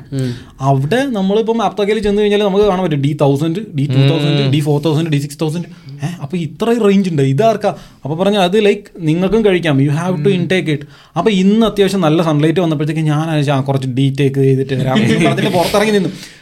ആൻഡ് ഓഫ് കോഴ്സ് അത് അതിന്റെ ഒരു ഫിസിക്കൽ ഫാക്ടറാണെന്ന് വേണമെങ്കിൽ പറയാം അല്ലേ? പക്ഷേ മെന്റൽ ഹെൽത്ത് എന്ന് പറഞ്ഞൊരു സാധനമുണ്ട്. വിന്ററിൽ ഇപ്പം തക്കു പറഞ്ഞ കണക്ക് രണ്ട് എന്നെ രണ്ടാമത്തെ വിന്ററിൽ ഞാൻ ഈ വിന്ററിൽ എനിക്ക് വേണമെങ്കിൽ പണിയൊന്നും എടുക്കാതെ കുഞ്ഞിനെ കളിപ്പിച്ച് വീട്ടിലിരിക്കാം. പക്ഷേ എനിക്ക് മടുത്തു. ഒരു മൂന്ന് മണിയാകുമ്പോഴത്തേക്ക് ഇരുട്ടാന്ന് പറഞ്ഞു കഴിഞ്ഞാൽ literally we cannot think about it പിന്നെ നാട്ടിലാണെന്നുണ്ടെങ്കിൽ അഗെയിൻ എന്റെ എന്റെ പേഴ്സണൽ ആസ്പെക്ട് പറയുകയാണെങ്കിൽ നാട്ടിലാണെന്നുണ്ടെങ്കിൽ എന്ന് സെലിബ്രേഷനാണ് ഇപ്പം ജനുവരി തൊട്ട് നമ്മൾ എടുക്കുകയാണെന്നുണ്ടെങ്കിൽ ലൈക്ക് ജനുവരി തൊട്ട് ഉത്സവങ്ങൾ തുടങ്ങും നമ്മുടെ നാട്ടിൽ ജനുവരി ഫെബ്രുവരി മാർച്ച് ഏപ്രിൽ മെയ്. അഞ്ച് മാസം ഉത്സവങ്ങൾ പൂരങ്ങൾ പിന്നെ നല്ല ഉണകായി കഴിഞ്ഞാൽ പിന്നെ ഈ പറയുന്ന കണക്ക് എന്റെ കണ്ണൂരകളിൽ അവിടെയൊക്കെ പോയി കഴിഞ്ഞാൽ അല്ലെ മലപ്പുറത്തൊക്കെ പോയി കഴിഞ്ഞാൽ സെവൻസ് ടൂർണമെന്റുകളുണ്ട് ഇതൊക്കെ കഴിഞ്ഞാൽ ജൂൺ ജൂലൈ കേരളത്തിന്റെ ആ ഒരു നമുക്കൊരു തനി ഫിഗർ കിട്ടും. മഴ തോട്ടിലൊക്കെ വെള്ളം അപ്പം ആ ഒരു ആ ഒരു ഇതുണ്ടല്ലോ. അതിങ്ങനെ ആ ഒരു വൈബുണ്ട് അൾട്ടിമേറ്റ്ലി പൈസ വേണം. പക്ഷെ അവിടെ നിന്നാലും നമുക്ക് അത്യാവശ്യം ജീവിച്ചു പോകാനുള്ള പൈസയൊക്കെ ഉണ്ടെങ്കിൽ നമുക്ക് എന്നും ആഘോഷമാണ്. ഓഗസ്റ്റ് സെപ്റ്റംബർ ആയി കഴിയുമ്പോൾ നമുക്ക് ഓണമായി. പിന്നെ ഒക്ടോബർ പിന്നെ ഇതിനിടയ്ക്ക് ദീപാവലി അങ്ങനത്തെ സെലിബ്രേഷൻസ് വരുന്നു. ക്രിസ്മസ് ആയി. ആ ഒരു വർഷം പെട്ടെന്ന് കഴിഞ്ഞു പോകും. ഇതിനിടയ്ക്ക് പെരുന്നാൾ വരുന്നു. പെരുന്നാളാകുമ്പോഴത്തേക്ക് രണ്ട് പെരുന്നാളുണ്ട്. നമ്മളവിടെയൊക്കെ രണ്ട് പെരുന്നാൾ വൈ- വലിയ ഭയങ്കര ആഘോഷം. അത് അൾട്ടിമേറ്റ്ലി ഫ്രണ്ട്സിന്റെ കൂടെയൊക്കെ എന്ന് വെച്ച് കഴിഞ്ഞാൽ സിനിമയ്ക്ക് പോവുക അല്ലെങ്കിൽ ഫുഡ് കഴിക്കാൻ പോയി dress shopping shopping itself like എന്താ പറയുക ഒരു പിന്നെ ഒയ്യോ എന്റെ മോനെ അടിപൊളി പാവായി പുരടി കല്യാണങ്ങൾ വീട്ടിൽ കൂടലുകൾ കല്യാണത്തിന്റെ സീസൺ ഓഗസ്റ്റ് എന്നൊക്കെ പറഞ്ഞു കഴിഞ്ഞാൽ കല്യാണത്തിന്റെ ഒരു അങ്ങ് മൂന്ന് ദിവസം. ഇപ്പം ഇപ്പോഴത്തെ കല്യാണം എന്ന് പറഞ്ഞു കഴിഞ്ഞാൽ പണ്ടെന്ന് പറഞ്ഞു കഴിഞ്ഞാൽ കല്യാണത്തിന് വന്ന് വിളിക്കും. നമ്മൾ ഉച്ചയ്ക്ക് ചെല്ലുന്നു കല്യാണം കഴിഞ്ഞു താലികെട്ട് കാണുന്നു ഫുഡ് കഴിഞ്ഞ് പോകുന്നു. ഇത് മൂന്ന് ദിവസം സെലിബ്രേഷൻ അയ്യോ വേണ്ട മോൻ ഇപ്പം മഞ്ഞൾ കല്യാണമൊക്കെ നമ്മുടെ കൾച്ചറിൽ എപ്പോഴാണ് വന്നതെന്ന് എനിക്കറിയത്തില്ല കേട്ടോ. നോർത്ത് ഇന്ത്യയിൽ നിന്ന് എനിക്കറിയില്ല. ഇവന്റ് മാനേജ്മെന്റ് എല്ലാവരും ചെയ്യുന്നുണ്ട്. എനിക്കറിയത്തില്ല എല്ലാവരും ചെയ്യുന്നുണ്ട്. ഈ മഞ്ഞൾ കല്യാണം എപ്പോഴാ വന്നതെന്ന് എനിക്ക് എന്നെ ആയാലും ഞാൻ കണ്ടില്ല. ഞാൻ ഇതുവരെ ഒരു മഞ്ഞൾ കല്യാണം കണ്ടിട്ടില്ല. പക്ഷെ ഇൻസ്റ്റാഗ്രാമിൽ ഫുൾ ഉണ്ടല്ലോ. ചെക്കനായി. അങ്ങനെ ഫോട്ടോഗ്രാഫർ അത് വീഡിയോ വീഡിയോ ചെയ്യാൻ വേണ്ടിട്ടാണ് രസമാണ്. ഫോട്ടോഗ്രാഫർ ചോദിക്കും ഇനി മഞ്ഞവെള്ളം ഉണ്ടോ? ഞാൻ നല്ല സ്റ്റില്ല് കിട്ടിയില്ല. ഇനി മഞ്ഞവെള്ളം ഉണ്ടോ എന്ന് ഫോട്ടോഗ്രാഫറുടെ ട്രോൾസ് ഒക്കെ ഉണ്ടല്ലോ. അപ്പം അതുപോലെയാണ് നാട്ടിലെന്നും സെലിബ്രേഷൻ ആണ്. ഇവിടെ വന്നു കഴിഞ്ഞാൽ അതൊന്നുമില്ല പേഴ്സണലി എന്താ പറയുക ഇപ്പം നിങ്ങൾ ഇപ്പം എനിക്കൊന്ന് ഫാരിസ് ഒക്കെ കളിക്കുന്ന ആൾക്കാർ എഫ് സി ആർക്കാണ് എനിക്ക് ഭയങ്കര സന്തോഷമായിരുന്നു. കാര്യം വെച്ച് കഴിഞ്ഞാൽ അറ്റ്ലീസ്റ്റ് നാട്ടിലെ നാട്ടിലെ നാട്ടിലെ കളി കാണാമല്ലോ. ഉണ്ടാക്കി തീർക്കാണ് സത്യം നമ്മുടെ ഗോകുൽ മറ്റേ ഫിലിംസിന്റെ. അപ്പൊ ഞാനല്ല ആ ഓക്കെ ലക്കിലി ഞാൻ അവനോട് ചോദിക്കും എടാ ഇന്ന പടം ഉണ്ട് ഇപ്പൊ ഈ വീക്കിലെ ഈ വീക്കിലെ പെർസ്പെക്റ്റീവ് പറയും ഈ വീക്കിലെ പെർസ്പെക്റ്റീവ് ഞാൻ ഭയങ്കര എക്സൈറ്റഡ് ആണ്. കാര്യം ചെയ്യാൻ വെച്ച് കഴിഞ്ഞാൽ നാട്ടിൽ ബ്രഹ്മയുഗം ഉണ്ട്. ബ്രഹ്മയുഗം ഉണ്ട് മമ്മൂട്ടിയുടെ. ഓക്കെ സൂപ്പർ എക്സൈറ്റഡ് റിലീസ് ഉണ്ട്. മഞ്ഞുമൽ ബോയ്സ് വരുന്നുണ്ട്. അതും ഭയങ്കര എക്സൈറ്റിംഗ് പ്രോജക്റ്റ് ആണ്. ഞാൻ പറഞ്ഞ അതുണ്ട്. അപ്പോൾ അതുണ്ട്. അപ്പം പ്രേമലു എന്ന് പറഞ്ഞൊരു പടം റിലീസായി അതിന് നാട്ടിൽ ഭയങ്കര റിവ്യൂ അത് കഴിഞ്ഞ് ടോമിനോന്റെ അന്വേഷിപ്പ് എന്ന് പറഞ്ഞൊരു പടം റിലീസ് അത് നല്ല റിവ്യൂ ഞാൻ എന്നോട് ചോദിക്കുന്നത് എടാ ഈ രണ്ട് പടം കൂടെ എടുക്കാൻ പറ്റുമോ? ഓൾറെഡി രണ്ട് പടം ചാർജ് എല്ലാവർക്കും കൂടി ഇതിന് വരാൻ പറ്റത്തില്ല. അതൊരു ഫാക്ടറാണ് ആളില്ല. ആളില്ല. പൈസ ഇല്ല കാര്യം എന്ന് വെച്ചാൽ ആൾക്കാർക്ക് എന്താ പറയുക പൈസ നമ്മൾ ആലോചിച്ച് നോക്കി ഇവിടെ ഉള്ളവർക്ക് അറിയാം അത്രയും പൈസ ചിലവാക്കി ഒരു നാല് പടം കാണാന്ന് പറഞ്ഞു കഴിഞ്ഞാൽ almost two hundred zloty spend ചെയ്യണം. ആൻഡ് ദേ ഹാവ് ടു എന്താ പറയുക അവരുടെ ടൈം അതിന് വേണ്ടിയിട്ട് മെനക്കെടണം. അതൊന്നും ഇവിടെ ഇല്ല. ലൈക്ക് പക്ഷെ ഞാനൊരു കാര്യം പറഞ്ഞ ചേട്ടാ ടു തൗസൻഡ് സിക്സ്റ്റീനിലാണ് ഞാനാണ് ഇപ്പോൾ ഇതിൽ ആദ്യം വന്നത് നമ്മളെ ഈ നാല് പേര് അഞ്ച് പേര് അന്നത്തെ ഒരു അവസ്ഥ ആലോചിച്ചില്ല അന്നൊന്നുമില്ല. അന്ന് ഒന്നുമില്ല അന്ന് ഈ ഈ പോളണ്ടേരൊക്കെ ആദ്യമായിട്ട് ഈ കളറുള്ള ആൾക്കാരെ കാണുന്ന കുറേ ആൾക്കാരുണ്ടായിരുന്നേ. അപ്പൊ അവരിങ്ങനെ നമ്മൾ ഈ റോഡൊക്കെ ക്രോസ് ചെയ്യുമ്പോൾ വണ്ടിയിൽ നിന്ന് ഇങ്ങനെ നോക്കും വിചിത്ര ജീവനെ കാണുന്ന പോലെ അവർക്കൊരു നോട്ട് ഇപ്പൊ ആ നോട്ടേ തീരല്ല. എല്ലാരും ഫെമിലിയർ ആയി ഈ ഫേസ് ഇന്റെ അടുത്ത് ഇപ്പോഴും ഓർമ്മയുണ്ട്. ഞാൻ ബസ്സിൽ പോയിരുന്നു ഒരു ചേച്ചിയുടെ അടുത്ത് ഞാനും ഹുസൈനും. അപ്പൊ അതിനൊരു കുട്ടി ഉണ്ടായിരുന്നു ആ കുട്ടി ഞങ്ങളെ കണ്ടിട്ട് പേടിച്ച് കരഞ്ഞു ചേച്ചി ഞങ്ങളെ പറയാ ഇങ്ങനത്തെ ഫേസ് കണ്ട് പരിചയമില്ല അതുകൊണ്ടാണ് അപ്പൊ ഞാൻ അതാണ് ഞാൻ പറഞ്ഞത് അപ്പൊ ഇപ്പൊ എല്ലാരും ഫെമിലിയർ ആയിട്ട് ഒരുപാട് മാറി മാറി മാറി പിന്നെ നമ്മൾ നമ്മളൊരു വൈബ് ഇവിടെ ഉണ്ടാക്കി തീർക്കുന്നുണ്ട് ഇപ്പൊ ഫുട്ബോൾ ആയാലും ഇതിങ്ങനെ ഓണപരിപാടിയൊക്കെ ഇപ്പൊ ഉഷാറായി ഉഷാറായി വരില്ല ഞാൻ ആദ്യത്തെ ഓണം കാണുമ്പോഴത്തേക്ക് ശരിക്കും പറഞ്ഞു കഴിഞ്ഞാൽ ഉമ്മാരുടെയൊക്കെ ഡാൻസ് കണ്ടിട്ട് ഞാൻ എക്സൈറ്റഡ് സെലിബ്രേറ്റിംഗ് ഹാപ്പി ബിക്കോസ് ഞാൻ അന്ന് എനിക്ക് ഫാരിസും നിഷിനൊക്കെ ഡാൻസ് നിഷിനെ എനിക്ക് ഡാൻസിന് ഡാൻസ് കളിച്ചത് എനിക്ക് ഓർമ്മയില്ല. എനിക്ക് ഓർമ്മയുള്ളത് സഫീർ ഉണ്ടെന്ന് തോന്നുന്നു. ആ ഒരു ഡാൻസ് ഉണ്ടായിരുന്നല്ലോ. അപ്പം ദിസ് പീപ്പിൾ ആർ വിഷ്ണു ഉണ്ടായിരുന്നു. ദിസ് പീപ്പിൾ ആർ വൈബിങ് അത് അന്ന് പറയാൻ കാര്യം വെച്ച് കഴിഞ്ഞാൽ എനിക്ക് ജോലി അന്ന് കിട്ടിയിട്ട് എന്റെ ട്രെയിനിങ്ങും ഓൺ ബോർഡിംഗ് ഒക്കെ ജഷോ എന്ന് പറയുന്ന സിറ്റിയിലായിരുന്നു അപ്പോൾ മൂന്ന് മാസം അവിടെയാണ്. അപ്പോൾ അതിനിടയ്ക്കാണ് ഓണ സെലിബ്രേഷൻ വരുന്നത്. അപ്പോൾ ഇവിടെ എത്തിയപ്പോഴത്തേക്ക് ഇത്രയും മലയാളീസ് ഉണ്ടോ? ഐ കൊള്ളാലോ ഞാൻ എന്റെ നമ്മളിൽ മരിച്ച് ഗെയിം കളിക്കുമ്പോഴത്തേക്ക് നമ്മളിങ്ങനെ റെഡിലേക്ക് പോകത്തില്ലേ എന്റെ അവസ്ഥ അതായിരുന്നു. ആകെ വൈഫ് ഉണ്ട് ഓക്കെ അതിനേക്കാൾ ഉപരി ഇങ്ങനെ ഇത് കണ്ടപ്പോഴത്തേക്ക് ആ പിന്നെ നോക്കുമ്പോഴത്തേക്ക് പിന്നെ നോക്കുമ്പോഴത്തേക്ക് ആ കെ എഫ് സി ആർക്കണം? ആ പയ്യന്മാർ കളിക്കുന്നുണ്ടല്ലോ. പിന്നെ കളി കണ്ടാൽ മനസ്സിലായി ഇവരുടെ കൂടെ പോയി കളിക്കാനുള്ള സംഭവം എനിക്കില്ല. എന്നാലും കളി കാണാലോ. അന്നേരം തന്നെ ആ ഒരു ഇതുണ്ടല്ലോ. ചിലർക്ക് അത് ഫുള്ള് ഡൗൺ ആയി പോകും ഞാൻ ആർക്കോണഫ്സിനെ ഏറ്റവും കൂടുതൽ സപ്പോർട്ട് ചെയ്ത ഇൻസ്റ്റാഗ്രാമിൽ ഒരു വ്യക്തിയാണ് അരിയോ ലൈക്ക് എന്താ പറയാ മലയാളീസ് ആണ് ബേസിക്കലി എല്ലാ കമ്മിറ്റിയിൽ അന്ന് നമുക്ക് ഇട്ടിട്ടില്ലായിരുന്നു. പക്ഷെ അന്ന് ടൂർണമെന്റിൽ ഏറ്റവും കൂടുതൽ പണിയെടുത്ത ആളാണ്. അനൗൺസ്മെന്റും അവിടെ ആ ഒരു കൗണ്ടർ ഫുൾ ഹാൻഡിൽ ചെയ്തായിരിക്കും അന്ന് ഉണ്ടായ ഇൻസിഡന്റ് ഞാൻ പറഞ്ഞുതരാം. അത് അതായത് സത്യം പറയാം അന്ന് നിങ്ങളെ നിങ്ങളെ നമ്മളെ പ്രതീക്ഷിച്ചിട്ടില്ല. അതാണ്. നമ്മൾ ഇവന്റെ എല്ലാ പരിപാടി കാണത്ത് നമ്മളൊരു ആങ്കർ എന്നുള്ള രീതിയിൽ സിബിൻ സാജ് ഉണ്ടായിരുന്നു. അപ്പൊ നമ്മളിങ്ങനെ ഒരു കാര്യങ്ങളൊക്കെ നിങ്ങളെ പിന്നെ പരിപാടിയാണ് എന്താ സംഭവം എന്ന് വെച്ചാൽ ഞാൻ അന്ന് എനിക്ക് എഫ് സി ആർ കണ്ട കഴിഞ്ഞ വർഷം ടൂർണമെന്റ് ഉണ്ടായിരുന്നു ഇവരുടെ. എനിക്കത് മിസ്സായി. എനിക്കൊന്ന് അന്ന് ഞാൻ ജഷോയിലായിരുന്നു എനിക്ക് മിസ്സായി. അപ്പോൾ എനിക്ക് ഭയങ്കര വിഷമമായി. കാര്യം വെച്ചാൽ നാട്ടിലെ ടൂർണമെന്റ് നമ്മൾ കാണുന്നത് ഇവിടെ ഒരു ടൂർണമെന്റ് നടത്തിയിട്ട് ഛേ മലയാളികളുടെ കാണാൻ പറ്റിയില്ലല്ലോ. നമുക്ക് അവിടെ പോയി ഇവിടെ വന്ന് ഞാൻ അപ്പം മറ്റേ കലാനില അവർ രണ്ട് അവർ ഡാൻസ് കളിക്കുന്നുണ്ട്. അപ്പോൾ ആ ഒരു ടൈമിൽ ബേസ് ചെയ്ത് ഞാനും വന്നു. അന്നേരം ഇവർ ആർക്കണ്ട ലോഗോ വെച്ചിട്ട് അങ്ങ് അന്നേരം അവിടെ ഇരുന്ന് പണി തുടങ്ങിയ ഞാനാ. എനിക്കറിഞ്ഞില്ല പിന്നെ നമ്മൾ ഈ കയറി ഇടപെടുക എന്ന് പറഞ്ഞൊരു പരിപാടി ഉണ്ടല്ലോ. നോക്കിയപ്പോഴത്തേക്ക് ആ ഫസ്റ്റ് മാച്ച് സ്കെഡ്യൂൾ ചെയ്തിരിക്കുന്നത് രണ്ട് മണിക്കൂർ ലേറ്റ് ആയിട്ട് സ്റ്റാർട്ട് അപ്പൊ ഞാൻ ഫിക്സ്ഡ് എടുത്ത് നോക്കുമ്പോഴത്തേക്ക് ഏഹ് ലാസ്റ്റ് മാച്ച് ആറ് മണിക്കോ ഏഴ് മണിക്കോ എന്താണ് പറഞ്ഞിരിക്കുന്നത്. ഇതിപ്പോ ഓൾറെഡി രണ്ട് മണിക്കൂറായി. ഇത് ടൈം ഒരിക്കലും മാച്ച് ആവത്തില്ലല്ലോ.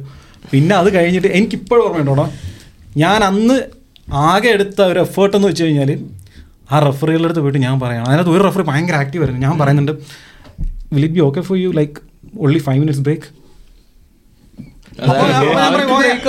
അടുത്ത ടീം വിളിക്ക്. പക്ഷെ അന്ന് പറ്റിയൊരു പ്രശ്നം എന്ന് വെച്ച് കഴിഞ്ഞാൽ ടീമിന്റെ പേര് പറയുന്നില്ല. ഒരു ടീം അതായത് ആ ലാസ്റ്റ് രണ്ട് ഫിക്സ്റ്റേഴ്സ് വന്നപ്പോഴത്തേക്ക് ആ കളി രണ്ടും ഒരേ സമയത്ത് അപ്പുറം അപ്പുറം നടത്തണമായിരുന്നു. മനസ്സിലായി ടീം മനസ്സിലാക്കാണ് ആ രണ്ട് കാര്യം ഇവർ നാളെ ഈ പോഡ്കാസ്റ്റ് കാണുന്നുണ്ടെങ്കിൽ അവർ അടുത്ത വർഷം കളിക്കാൻ വരാനുള്ളത്. അതുകൊണ്ട് പറയുന്നതാണ്. ആ രണ്ട് ഫിക്സ്ചർ രണ്ടും ഒരേ സമയം നടത്തണമായിരുന്നു. അപ്പോൾ അതുകൊണ്ട് പറ്റിയെന്ന് വെച്ച് കഴിഞ്ഞാൽ ഈ റിസൾട്ടിനെ ഡിപ്പെൻഡ് ചെയ്തിരിക്കുകയായിരുന്നു മറ്റേ ടീമിന്റെ കളി. അപ്പോൾ ഇവർക്ക് ഒരു ഒത്തുകളി എന്ന് പറഞ്ഞൊരു സാധനം വരും. നമുക്കറിയാലേ ഫുട്ബോളിലൊക്കെ ഫോർത്ത് ഫോർ ഗ്രൂപ്പ് മാച്ചസ് വരുമ്പോഴത്തേക്ക് ലാസ്റ്റ് രണ്ട് മാച്ച് ഒരേ സമയത്ത് നടത്തുന്ന ഒരു പരിപാടി അതുകൊണ്ടാണല്ലോ അതന്ന് പക്ഷേ മിസ്സായി അതെനിക്ക് ഭയങ്കര വിഷമമായി. അത് ഹുസൈന്റെ അടുത്ത് ഞാൻ പിന്നെ പറയുകയും ചെയ്തു. ചേട്ടാ ഞാനൊരു കാര്യം മനസ്സിലാക്കി എന്താ ചേട്ടാ ഇപ്പോൾ വാർഷോയിലാവട്ടെ അല്ലെങ്കിൽ ലണ്ടനിൽ ലണ്ടനിലെ ഔട്ടറിലുള്ള ആൾക്കാരാവട്ടെ അവരൊക്കെ പുറത്തുനിന്ന് ഇപ്പോൾ വാർഷോക്ക് പുറത്തുനിന്ന് പുറത്തുനിന്ന് ഒരു സിറ്റിയിൽ നിന്ന് ഒരാൾ വന്നിട്ടുണ്ടെങ്കിൽ ഇവിടുത്തെ ഈ കാര്യങ്ങളൊക്കെ കണ്ട ഇവിടെ സെറ്റിൽഡ് ആവാൻ നോക്കും. ഇവിടെ ഇവിടെ ഒരു ജോലി കിട്ടാൻ ഒരുവിധ ആൾക്കാരൊക്കെ ഇപ്പൊ ഇവിടെ വന്നാലും എന്റെ ഫ്രണ്ട്സ് ഒക്കെ ഇവിടെ ക്രാക്കോ ഓൾസോ അല്ലേ? ക്രാക്കോ ക്രാക്കോ കുഴപ്പമില്ല കമ്മ്യൂണിറ്റി പക്ഷെ ഇവിടെ വന്നിട്ടുണ്ടെങ്കിൽ ഒരുവിധ ആൾക്കാരൊക്കെ ചോദിച്ചിട്ടുണ്ട് ഇവിടെ എങ്ങനെയും ജോലി കിട്ടും. ജോലി കിട്ടും എന്നുള്ളത്. ആ. ശരിക്കും എവിടെ പോയി കഴിഞ്ഞാലും ഒരു സ്റ്റുഡന്റ് നാട്ടിൽ നിന്ന് അബ്രോഡ് പോയി കഴിഞ്ഞാൽ കമ്മ്യൂണിറ്റി ആയിട്ട് നിൽക്കുക വെച്ചാൽ വളരെ ഇമ്പോർട്ടന്റ് ആണ് പല ആൾക്കാരും പറയും ഒറ്റയ്ക്ക് നിൽക്കാൻ വൈബ് എന്തിനെങ്ങനെ മലയാളീസിനെ കൂടെ കൂട്ടുകൂടുന്നത്? ശരിക്കും കമ്മ്യൂണിറ്റി ആയി നിൽക്കുന്നതിൽ വലിയൊരു. കാരണം എന്താ അറിയോ? എന്തെങ്കിലുമൊക്കെ സംഭവിച്ചു കഴിഞ്ഞാൽ നമ്മളൊക്കെ തന്നെ ഉണ്ടാകുള്ളൂ കാരണം ഒറ്റക്കൊക്കെ നിൽക്കുന്ന ആൾക്കാർ എന്തെങ്കിലും സൂയിസൈഡ് ഒക്കെ ചെയ്തിട്ട് കാണാം. മൂന്ന് നാല് ദിവസമായിട്ടൊക്കെയാണ് ബോഡി എന്തെങ്കിലുമൊക്കെ സംഭവിച്ചു കഴിഞ്ഞാലോ? ഇപ്പൊ റീസെന്റ് ഇവിടുത്തെ ഒരു ഇഷ്യൂ ഉണ്ടായില്ല ഇതുപോലെ ഹൗസ് ഓണർ കുത്തിക്കൊന്നേ. ആരും തിരിഞ്ഞു മരിച്ചു കഴിഞ്ഞാൽ ആരും തിരിഞ്ഞു നോക്കാൻ അതാണ് പറഞ്ഞത്. അപ്പൊ ഈ അബ്രോഡ് വരേണ്ടി ഒരുപാട് പോസിറ്റീവ് കാര്യങ്ങൾ നമ്മൾ പറഞ്ഞു. നെഗറ്റീവായ ഒരു കാര്യമാണ്. ഞാൻ ആദ്യമായിട്ട് കേട്ടൊരു കാര്യം എന്താണെന്ന് വെച്ചിട്ടുണ്ടെങ്കിൽ ഒരു പയ്യൻ ലോണൊക്കെ എടുത്ത് വന്ന് ജോലിയൊന്നും കിട്ടാതെ ട്രെയിനിന് തല വെച്ച് മരിച്ചിട്ടുണ്ട് ഇവിടെ. ഒരു പോയിന്റ് പറഞ്ഞോട്ടെ. ഇതിനകത്ത് വളരെ ഇമ്പോർട്ടന്റ് ആയിട്ടൊരു ഫാക്ടർ എന്ന് വെച്ച് കഴിഞ്ഞാൽ കൺസൾട്ടൻസി എന്ന് പറയുന്ന ഒരു എനിക്ക് അറിയത്തില്ല ആ കോയിനേജ് അങ്ങനെ വന്നതാണെന്ന് കൺസൾട്ടൻസി ഡെഫിനറ്റ്ലി മീൻസ് കൗൺസിലിംഗ് അതെ. കൗൺസിലിംഗ് എന്ന് പറഞ്ഞു കഴിഞ്ഞാൽ ഒരു ടേബിളിന്റെ അപ്പുറോ ഇപ്പുറോ ഇരുന്നു. They have to communicate each and every point അല്ലാതെ ഇന്ന യൂണിവേഴ്സിറ്റിയിൽ ഇന്ന കോഴ്സ് ഉണ്ട് ആറ് ലക്ഷം രൂപ അല്ലെങ്കിൽ എത്രയാണ് ഫീസ് നിങ്ങൾ വാ അവിടെ പോയി കഴിഞ്ഞാൽ പിന്നെ ഞങ്ങൾ ഇതിന് വേണ്ടിയിട്ട് ഹെൽപ്പ് ചെയ്യും അതിന് വേണ്ടിയിട്ട് ഹെൽപ്പ് ചെയ്യും എന്നൊക്കെ പറഞ്ഞ് റോങ് ഇൻഫർമേഷൻസ് പാസ് ചെയ്യരുത്. കൺവൈൻസ് ചെയ്യാണ് ചെയ്യുന്നത്. കൺവിൻസ് ചെയ്ത് like they are doing business literally അത് ഒരിക്കലും ചെയ്യാൻ പാടില്ല. അവർക്ക് അവർക്ക് കിട്ടാനുള്ള they can do it better way of course നേരത്തെ ഫാരിസ് പറഞ്ഞ ആ മനസാക്ഷിത്വം വെച്ചിട്ട് നോക്കിക്കഴിഞ്ഞാൽ ഇതിനകത്ത് പറ്റത്തില്ല. എന്നാലും അറ്റ്ലീസ്റ്റ് പഠിക്കാൻ ആഗ്രഹപ്പെട്ട് ഇവിടെ വന്ന് രക്ഷപ്പെടണമെന്ന് ആഗ്രഹിച്ച് വരുന്ന സ്റ്റുഡൻസിന്റെ അടുത്ത് they should communicate them it properly കാര്യം വെച്ച് കഴിഞ്ഞാൽ ചിലർ ഇവിടെ വന്നിട്ട് പറയും ഗതികേട് കൊണ്ട് വന്ന് വിട്ടുപോയതാണ്. അതിന്റെ ആവശ്യമില്ല. കാര്യം എന്ന് വെച്ച് കഴിഞ്ഞാൽ പൈസ ഉണ്ട്. അവർക്ക് വീട്ടിൽ ചിലപ്പം പൈസ കാണും. ഫിനാൻഷ്യൽ സ്റ്റെബിലിറ്റി ഉള്ളവരായിരിക്കും. ഒന്ന് ആലോചിക്കുക രണ്ട് വർഷം ഇവിടെ വന്ന് പഠിച്ചിട്ട് അവർക്ക് അറിഞ്ഞൂടെ. They don't how to like അത് എങ്ങനെ മാനേജ് ചെയ്ത് കൊണ്ടുപോകണമെന്ന് അറിഞ്ഞൂടെ. അപ്പം അത്യാവശ്യം പരിചയവും ലോകപരിചയമൊക്കെ ഉള്ള കാര്യങ്ങളൊക്കെ ഫോളോ ചെയ്യുന്ന ആൾക്കാരാണെന്ന് നോ ഡേയ്സ് നമുക്കെല്ലാം ഉണ്ട്. നമ്മുടെ ഫിംഗർ ടിപ്പിലുണ്ട് എന്നാൽ പോലും ചിലർക്ക് അറിയത്തില്ല ആ ഓക്കെ ഞാനിത് പഠിച്ചു. ലൈക്ക് എന്റെ കരിയർ എങ്ങനെ കൊണ്ടുപോകണം? അല്ലെങ്കിൽ ഞാൻ അടുത്ത് എന്ത് ചെയ്യണം? അല്ലെങ്കിൽ ഞാനൊരു സി വി എങ്ങനെ പ്രിപ്പയർ ചെയ്യണം? ഞാൻ ഏത് ജോബ് പോർട്ടലിൽ അപ്ലൈ ചെയ്ത് കഴിഞ്ഞാൽ അല്ലെങ്കിൽ ഞാൻ എങ്ങനെ ഒരു റെഫറലിനെ സമീപിക്കാം? How to use my community ഇപ്പം ഞാൻ തന്നെ എനിക്ക് ജോബ് ഇല്ലാതിരുന്ന സമയത്ത് I was contacting everyone എനിക്കൊരു പ്രശ്നമില്ല. ഞാൻ ലിങ്ക്ഡിനിലായാലും മ്യൂച്വൽ കോൺടാക്ട്സിലായാലും ഞാൻ ഇവൻ ഫാരിസിനെ വിളിക്കുന്നു. ഞാൻ ഫാരിസിന്റെ post designation കാണുമ്പോഴത്തേക്ക് I know that's not my way എനിക്കത് കിട്ടാൻ പോകില്ല but I know there is a way അപ്പോൾ എന്റെ അടുത്ത് ഇതിവിടെ പറയുന്ന കുറച്ച് ഫാരിസിന്റെ അടുത്ത് പറഞ്ഞതാ. ഹരിച്ചേട്ടാ നിങ്ങൾ അപ്ലൈ ചെയ്യും. നമ്മൾ ക്രാക്ക് ചെയ്യണമെങ്കിൽ നമ്മൾ ക്രാക്ക് ചെയ്യാം. I know how it works അതെങ്ങനെയാണ് വർക്ക് ചെയ്യുന്നത് എനിക്കറിയാം. അപ്പം ഞാൻ അത് കഴിഞ്ഞിട്ട് ഞാൻ എന്റെ വൈഫിന്റെ അടുത്ത് പറഞ്ഞ ഒരു കാര്യമുണ്ട്. പുള്ളിക്കാരിയും അതിൽ എക്സ്പേർട്ടാണ് she could do that and after this podcast I can maybe I can share ഞാൻ എങ്ങനെയാണ് ഇപ്രാവശ്യം എന്റെ ഇന്റർവ്യൂ ക്രാക്ക് ചെയ്തത് അപ്പം അത് അങ്ങനത്തെ ഒരുപാട് ഓപ്പർച്യൂണിറ്റീസ് ഉണ്ട്. ഹെൽപ്പിംഗ് മെന്റാലിറ്റി ഉള്ള ആൾക്കാരുണ്ട്. പണ്ട് പറയുന്നത് ഗൾഫിൽ ചെന്ന് കഴിഞ്ഞാൽ മലയാളീസിനെ പോയി പരിചയപ്പെട്ടു. മലയാളീസ് ഹെൽപ്പ് ചെയ്യും. നീ അവിടെ തൽക്കാലം നീ അവിടെ കഫറ്റേരിയയിൽ നിൽക്കുക ഇവിടെ പുതിയൊരു ഓയിൽ റിഫൈനറി സ്റ്റാർട്ട് ആവുന്നുണ്ട്. പുതിയൊരു കൺസ്ട്രക്ഷൻ വർക്ക് വരുന്നുണ്ട്. നീ ഇവിടെ നിൽക്കുക നീ എന്നിട്ട് നീ നാട്ടിൽ പോയി അടുത്ത വിസ അടിച്ച് വരുമ്പോഴത്തേക്ക് നിനക്ക് ജോലി റെഡിയാവും നിനക്ക് എല്ലാം സെറ്റാക്കി തരാമെന്ന് അത് കമ്മ്യൂണിറ്റി വൈസ് ആണ് ഹെൽപ്പ് ചെയ്യുന്നത്. ഇപ്പോഴും മലയാളികളുടെ ഉള്ളിൽ ആ ഹെൽപ്പിംഗ് മെന്റാലിറ്റി ഉള്ള ആൾക്കാരുണ്ട്. ഒരുപാട് പേരുണ്ട്. പക്ഷേ നയന്റി ഫൈവ് പെർസെന്റേജ് ഞാൻ പറയാം ഉള്ള ആൾക്കാരുണ്ട്. ഞാൻ പക്ഷേ ഹെൽപ്പിംഗ് മെന്റാലിറ്റി ഉള്ള ആളുകളെ ഭയങ്കരമായിട്ട് നമ്മൾ യൂട്ടിലൈസ് ചെയ്ത് അവരെ ഇതാക്കി കളയരുത്. അത് പല യൂസ് ചെയ്തതായിട്ട് അവർക്ക് ഫീൽ ചെയ്യണ. ജി സി സിയിലൊക്കെ ഉണ്ടല്ലോ. പല ആളുകൾക്കും മലയാളികളാണെന്ന് പറഞ്ഞാൽ തന്നെ ഒരു ഭയങ്കര ഓ മിസ് യൂസ് ചെയ്യണ. ഭയങ്കരമായിട്ട് ആളുകളുണ്ട്. അതെ. ഉണ്ടാവും എന്തായാലും. അതെന്താ പ്രശ്നം വെച്ച് കഴിഞ്ഞാൽ ഞാൻ എക്സാമ്പിൾ പറഞ്ഞുതരാം. അതായത് നമ്മളിപ്പം ഒരാളെ പരിചയമുള്ള ഒരാളെ നമ്മൾ നമുക്ക് വർഷങ്ങളായിട്ട് പരിചയമുള്ള ഒരു ഷോപ്പായിരിക്കും. ആ ഷോപ്പിൽ നാട്ടിൽ നിന്ന് ഒരുത്തൻ കഷ്ടപ്പെട്ടിട്ട് വന്നിട്ട് കൊച്ചു പയ്യനായിരിക്കും. അവനെ അവന്റെ അടുത്ത് പറയാം മക്കളെ നീ നിന്റെ ആ ഉപ്പാൻ എനിക്ക് ഇത്ര നാൾ തൊട്ട് അറിയാവുന്നതാണ്. നീ ഇപ്പോൾ ഇത്രയും കിടന്ന് കഷ്ടപ്പെടേണ്ടതല്ല. നീ തൽക്കാലം അവിടെ പോയി നിൽക്കിയെന്ന് പറയും. അവിടെ പോയി നിൽക്കുമ്പോഴത്തേക്ക് അവൻ അവിടെ ഇനി എന്തെന്ന് പറഞ്ഞു കഴിഞ്ഞാൽ അവിടെ കഷ്ടപ്പെട്ട് സ്ട്രഗിൾ ചെയ്ത് നിൽക്കണം. കാര്യം അവന് ഒരു ഓപ്പർച്യൂണിറ്റി ഇല്ലാതെ ഈ പുള്ളിക്കാരൻ ഹെൽപ്പ് ചെയ്തായിരിക്കും. ഇവ എന്തായിരിക്കും ചെയ്യുന്നത്? ഇവ അവിടെ പോയി നിന്നിട്ട് ആ ആ കടക്കാരനെ വെറുപ്പിക്കും ആ മുതലാളിനെ വെറുപ്പിക്കും ഇയാൾക്ക് ഗ്രഡ്ജ് വരുന്ന ആരുടെ അടുത്താണ്? മറ്റേ ആളുടെ അടുത്ത് നീ കൊണ്ടാക്കി തന്ന മറ്റേ അവനുണ്ടല്ലോ. അവൻ പോയി. അവൻ ചിലപ്പോൾ അടുത്ത എന്താ പറയുക ഇതിന് എനിക്കിവിടെ നിൽക്കാൻ പറ്റില്ല എന്ന് പറഞ്ഞാൽ അവൻ നാട്ടിലെത്തി ഉണ്ടാവും ഈ പുള്ളിയെടുത്ത് പറഞ്ഞ് പിന്നെ പുള്ളി ഒരാളെ റെഫർ ചെയ്ത് കഴിഞ്ഞാൽ ഇത് സ്റ്റിൽ ഇതിപ്പോഴും ഉണ്ട്. ഇതിപ്പോഴും ഉണ്ട്. ഈ വൈറ്റ് കോളർ ജോബ്സിന് അത് ഇല്ലാത്തതെന്ന് വെച്ച് കഴിഞ്ഞാൽ അവിടുത്തെ പ്രൊസീജിയർ ഡിഫറെന്റ് നേരെ മറിച്ച് ഇപ്പോൾ ബന്ധങ്ങൾ വെച്ചിട്ട് നമ്മളിപ്പോൾ ഒരാളെ ഹെൽപ്പ് ചെയ്ത് കൊടുത്തു കഴിഞ്ഞാൽ ആ അത് മിസ്യൂസ് ചെയ്യപ്പെടുന്നത് മറ്റൊരു ലിറ്ററലി അറിയുന്നില്ല. അത് അതിപ്പോഴും ഉണ്ട്. അത് എല്ലാ കമ്മ്യൂണിറ്റീസിലും ഉണ്ട്. അത് നമുക്കൊന്നും ചെയ്യാൻ പറ്റില്ല. പക്ഷേ ഇത് ഈ ഏജൻസീസ് ഉണ്ടല്ലോ. ഏജൻസീസ് ഇത് പ്രോപ്പർലി കമ്മ്യൂണിക്കേറ്റ് ചെയ്യുന്നില്ല. പിന്നെ ഒരു പ്രശ്നം എന്ന് വെച്ച് കഴിഞ്ഞാൽ ഇതിന് നമുക്കൊരു സിസ്റ്റം കൊണ്ടുവരാൻ പറ്റത്തില്ല. നമ്മുടെ ഉന്നത വിദ്യാഭ്യാസ മന്ത്രിയുണ്ട് ആർ ബിന്ദു. പുള്ളിക്കാരി ഏഷ്യാനെറ്റ് ന്യൂസിന്റെ ഈ അഗെയിൻ ആ റിപ്പോർട്ടിന്റെ അതൊരു ഫേസ്ബുക്ക് പോസ്റ്റായിട്ട് വന്നു. ആ- ആ ഫേസ്ബുക്ക് പോസ്റ്റിന്റെ പർപ്പസ് എന്ന് പറഞ്ഞു കഴിഞ്ഞാൽ ആ മന്ത്രിനെ കളിയാക്കുക ട്രോളുക അതിൽ വരുന്ന നെഗറ്റീവ് കമൻസ് റീച്ചാക്കി മാറ്റുക എന്നുള്ളത് തന്നെയാണ് ആ ന്യൂസ് ചാനലിന്റെ ഉദ്ദേശമെന്ന് അത് കണ്ടറിയാം. അപ്പോൾ അതിന്റെ ടാഗ് എന്ന് വെച്ച് കഴിഞ്ഞാൽ ആർ ബിന്ദുവിന്റെ ഫ്രണ്ടിൽ ഏഷ്യാനെറ്റ് ന്യൂസിൽ മൈക്കോട്ട് നിൽക്കുന്ന ഒരു ഫോട്ടോ വെച്ചിട്ട് അതിനകത്ത് കൊടുത്തിരിക്കുന്നത് വിദേശത്തേക്ക് കുട്ടികളെ കൊണ്ടുപോകുന്ന ഏജൻസികളെ നിയന്ത്രിക്കും എന്ന് മാത്രമേ ഉള്ളൂ. അപ്പൊ ഞാൻ ആ വീഡിയോ പിന്നെ പോയിരുന്നു കണ്ടു. cut ലിറ്ററലി പുള്ളിക്കാരി പറയുന്നത്. അപ്പൊ എനിക്ക് ഈ കുറച്ച് അരാഷ്ട്രീയവാദമുള്ളതുകൊണ്ട് ഞാനിത് എല്ലാ എല്ലാ പാർട്ടികളെയും ട്രോളാൻ വേണ്ടിയിട്ട് ഞാനിത് പോയി ഞാൻ എന്റെ ഫീ ഫീഡിൽ കൊണ്ടിടും. ഞാനെടുത്ത് റീപോസ്റ്റ് ചെയ്യും. ഞാൻ അതുപോലെ വാട്സപ്പ് സ്റ്റാറ്റസ് ഇട്ട്. എനിക്ക് വന്ന ഒട്ടുമിക്ക കമൻസും ശരിയാണ്. എന്നിട്ട് അതിന് റിപ്ലൈ വരുന്നത് ഓ ഇവർ ഒരു തരത്തിലും പോയി രക്ഷപ്പെടാൻ സമ്മതിക്കത്തില്ല ഈ തള്ള എന്നൊക്കെ പറഞ്ഞിട്ടുള്ള കമൻസ് ഞാൻ ആ വീഡിയോ കണ്ടിട്ട് ഞാൻ അപ്പോൾ ഇവർക്ക് മറുപടി കൊടുത്തില്ല. അവർ പറഞ്ഞത് കറക്റ്റാണ് ഈ ഏജൻസികളെ ഒന്നും പ്രോപ്പർലി മോണിറ്റർ ചെയ്യുന്നില്ല ഇവരെ ഒന്നും ഇതിനകത്തൊന്നും ഒരു തരത്തിലുള്ള ഒരു ഫിൽറ്ററിംഗ് ഒന്നും നടക്കുന്നില്ല. ഇവർ എങ്ങടാണ് പോകുന്നത് ഏത് യൂണിവേഴ്സിറ്റീസിലാണ് പോകുന്നത് അല്ലെ അതിന് ക്വാളിഫിക്കേഷൻ ഉണ്ടോ? ചില പ്ലസ് ടു പോലും പാസ്സാകാത്തവർക്കൊക്കെ ഇവിടെ അടിച്ചു കൊടുക്കും. അടിച്ചു കൊടുക്കും. ഒരു യൂണിവേഴ്സിറ്റി ഉണ്ട്. Karnataka state open? യൂണിവേഴ്സിറ്റി എന്നും പറഞ്ഞൊരു യൂണിവേഴ്സിറ്റി ഉണ്ട്. അവർ ഇപ്പോഴും പഠിച്ച നല്ലൊരു ശതമാനം സ്റ്റുഡൻസിനും ഫൈനൽ സർട്ടിഫിക്കറ്റ് കൊടുത്തിട്ടില്ല. മാനസ ഗംഗോത്രി എന്ന് പറഞ്ഞിട്ടാണ് ആ സ്ഥലത്തിന്റെ പേര് കർണാടകത്തിൽ മൈസൂർ അങ്ങനെ യൂണിവേഴ്സിറ്റി ഇപ്പോൾ ഇല്ല. അങ്ങനത്തെ ഒരു ചുമ്മാ പറയല്ല ഈ വീഡിയോ കണ്ടുകൊണ്ടിരിക്കുന്ന ആൾക്കാരുണ്ടെങ്കിൽ ചുമ്മാ ലിങ്ക്ഡിനിൽ പോവുക. ലിങ്ക്ഡിനിൽ പോയിട്ട് K S O U K Karnataka state open university എന്ന് അടിച്ചു കഴിഞ്ഞാൽ you could literally find including me so many alumnis പക്ഷേ ഇപ്പം അങ്ങനെ യൂണിവേഴ്സിറ്റി ഇല്ല. കാര്യം എന്ന് വെച്ച് കഴിഞ്ഞാൽ അന്ന് ഈ നമ്മൾ കറസ്പോണ്ടൻസ് ബിടെക് എടുക്കുന്ന കറസ്പോണ്ടൻസ് എനിക്ക് അറിഞ്ഞൂടാ എന്റെ ഈ എന്താ പറയുക ഇത് കണ്ടിട്ട് ആരെങ്കിലും ഇത് ട്രാക്ക് ചെയ്തിട്ട് എന്റെ കമ്പനി റിപ്പോർട്ട് പക്ഷെ അന്ന് അല്ലല്ല അന്ന് ഈ അന്ന് ഈ യൂണിവേഴ്സിറ്റി ഉണ്ടായിരുന്നു. ഐ ഗോട്ട് സർട്ടിഫിക്കറ്റ് അത് കഴിഞ്ഞിട്ട് എന്റെ കൂടുതൽ ബുക്ക് തുറന്നു വെച്ചൊക്കെ എഴുതി പാസ്സായ ഇഷ്ടം പോലെ ആൾക്കാരുണ്ട്. കാര്യം ഡിപ്ലോമ കഴിഞ്ഞിട്ട് സ്വാഭാവികമായിട്ടും ഇല്ല നേരത്തെ പറഞ്ഞ ഇത് കിടക്കുന്ന കാരണം ആ എങ്ങനെയും ബിടെക് ഒരു ബിടെക് ഒപ്പിക്കണം. എന്ന് പോയിരുന്ന് പഠിക്കുന്ന ആൾക്കാരുണ്ടല്ലോ. അപ്പം ഞാനൊക്കെ പഠിച്ച് എഴുതാൻ തുടങ്ങി. പിന്നെ നോക്കുമ്പോൾ അപ്പുറത്ത് ഇപ്പുറത്ത് ഇരിക്കുന്ന കനഡികാസ് തമിഴിയൻസ് ആന്ധ്രാക്കാർ എല്ലാവരും വന്നിരുന്ന് ലിറ്ററൽ ഒരു ബുക്ക് തുറന്ന് വെച്ചിട്ട് എഴുതുകയാണ് പേപ്പർ കൊടുക്കുന്നു. റിസൾട്ട് വരുമ്പോഴത്തേക്ക് ആ ഓക്കെ ഗുഡ് നല്ല മാർക്ക് പക്ഷേ പിന്നെ എനിക്ക് ഒരുപാട് കോൾസ് വരുന്നതെന്ന് വെച്ച് കഴിഞ്ഞാൽ ബ്രോ അപ്പോൾ സൺഡേ മാത്രമേ ഉള്ളൂ ക്ലാസ് ബ്രോ എനിക്ക് മറ്റേ ഇതണക്ക് സർട്ടിഫിക്കറ്റ് കിട്ടിയിട്ടില്ല. അപ്പോൾ എനിക്കറിയില്ല. അപ്പം ഞാൻ ഇവിടെ വന്നതിന് ശേഷം ഫസ്റ്റ് ജോബിന് അപ്ലൈ ചെയ്യുമ്പോഴത്തേക്ക് കുറേ പേര് വിളിക്കുന്നുണ്ട്. ബ്രോ ഈ യൂണിവേഴ്സിറ്റിയിലല്ലേ പഠിച്ചത്? ഇതിന്റെ സർട്ടിഫിക്കറ്റ് എങ്ങനെ കിട്ടും? ഞാൻ പറഞ്ഞ എന്റെ പൊന്നു മക്കളെ അറിഞ്ഞില്ല മാനസികത്തിൽ അവിടെ അങ്ങനെ യൂണിവേഴ്സിറ്റി ഇല്ല. അവിടെ ഇപ്പം അങ്ങനെ യൂണിവേഴ്സിറ്റി ഇല്ല. അവർ സർട്ടിഫിക്കറ്റ് പ്രൊവൈഡ് ചെയ്യുന്നില്ല. അതെന്തോ ഒരു റീസൺ കൊണ്ട് കേന്ദ്രം അതിനെ ക്ലോസ് ചെയ്തു. അങ്ങനത്തുള്ള ആൾക്കാർക്ക് പോലും ഓരോ ഏജൻസീസ് ഇത് പറഞ്ഞ് ഇവിടെ പോളണ്ടിൽ സംഭവിച്ച ഒരു എക്സാമ്പിൾ എത്രത്തോളം ജെന്യൂൻ ആണെന്ന് എനിക്കറിയത്തില്ല. ഇരുപത്തഞ്ച് പേരെ നഴ്സിംഗ് പഠിക്കാനെന്നും പറഞ്ഞ് കൊണ്ടുവന്ന ഒരു സംഭവം ഉണ്ടായിരുന്നു. ഇരുപത്തഞ്ച് പേരെ എന്തോ കൊണ്ടുവന്നിട്ട് അപ്പോൾ അവരുടെ അൾട്ടിമേറ്റ് എന്ന് വെച്ച് കഴിഞ്ഞാൽ അവരെ ജർമ്മനിയിലേക്ക് വിടാം എന്നുള്ളതാണ്. സോ ഇവർക്ക് അറിയില്ല വാട്ട് വാട്ട് ആഫ്റ്റർ ദാറ്റ് ജർമ്മനിയിൽ പോയതിനു ശേഷം എന്താണെന്ന് അറിയില്ല. ഒന്ന് ആലോചിക്കും ഇവർക്ക് നാട്ടിൽ തിരിച്ചു പോകാൻ പറ്റത്തില്ല. അയ്യോ അവർ ഭയങ്കര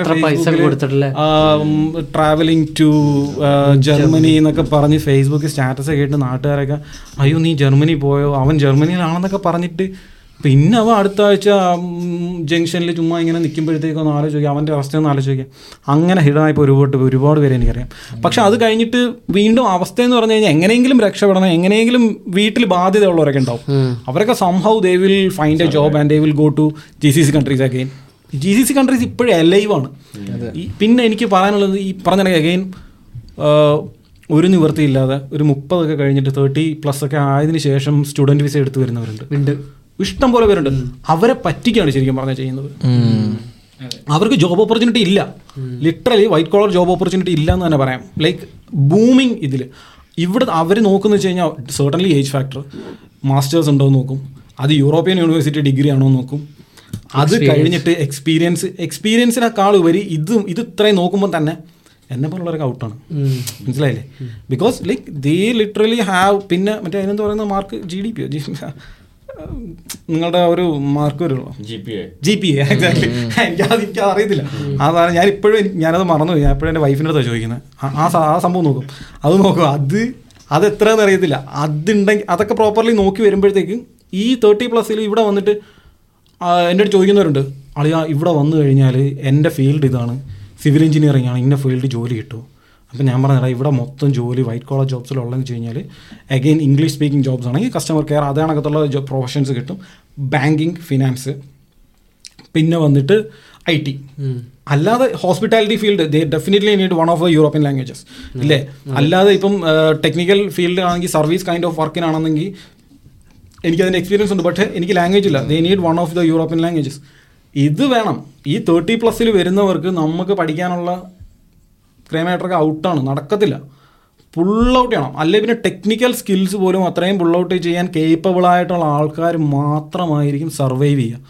അത് വളരെ വിരലിൽ എണ്ണാവുന്ന ആൾക്കാരായിരിക്കും. ബാക്കിയുള്ളവരൊക്കെ എന്ന് വെച്ച് കഴിഞ്ഞാൽ ഈ പറയുന്ന കണക്ക് സ്ട്രഗിൾ ചെയ്ത് again they will going like എന്താ പറയുക ഊബർ അതുപോലെ എന്തെങ്കിലുമൊക്കെ പ്രൊഫഷണലിൽ ലൈക്ക് നമ്മൾ പണ്ടത്തുള്ള ആൾക്കാർ ഗൾഫിൽ പോയി കഷ്ടപ്പെട്ട് ജോലി ചെയ്ത കണക്ക് ഈ പറയുന്ന ആ ഈ പറയുന്ന വെളിയിൽ കിടക്ക് വെളിയിൽ വെളിയിലുള്ള ആൾക്കാർ കാണുന്ന ഒരു മഞ്ഞ മഞ്ഞിന്റെ വെളുപ്പൊന്നും ഉണ്ടാവില്ല ലൈഫിന്. ഭയങ്കര കഷ്ടപ്പാടായിരിക്കും. നമ്മൾ ഏജൻസീസിന്റെ കാര്യം പറഞ്ഞല്ലോ. ഞാൻ പറയല്ലേ എന്റെ അടുത്തേക്ക് വരുന്ന ഒരു കോൺടാക്ട്സിനോടൊക്കെ ഞാൻ പറഞ്ഞു വെച്ച് കഴിഞ്ഞാൽ ഏജൻസീസിനെ ഡിപ്പെൻഡ് ചെയ്യേണ്ട. അതിന്റെ ആവശ്യമില്ല. കാരണം സിമ്പിളായിട്ട് നമുക്ക് അപ്ലൈ ചെയ്യാവുന്ന കാര്യങ്ങളുള്ളൂ സൈറ്റിലൊക്കെ കയറി യൂണിവേഴ്സിറ്റിന്റെ വെബ്സൈറ്റിൽ കയറി നമുക്ക് ഇഷ്ടപ്പെട്ട കോഴ്സ് അഡ്മിഷൻ എടുക്കുക.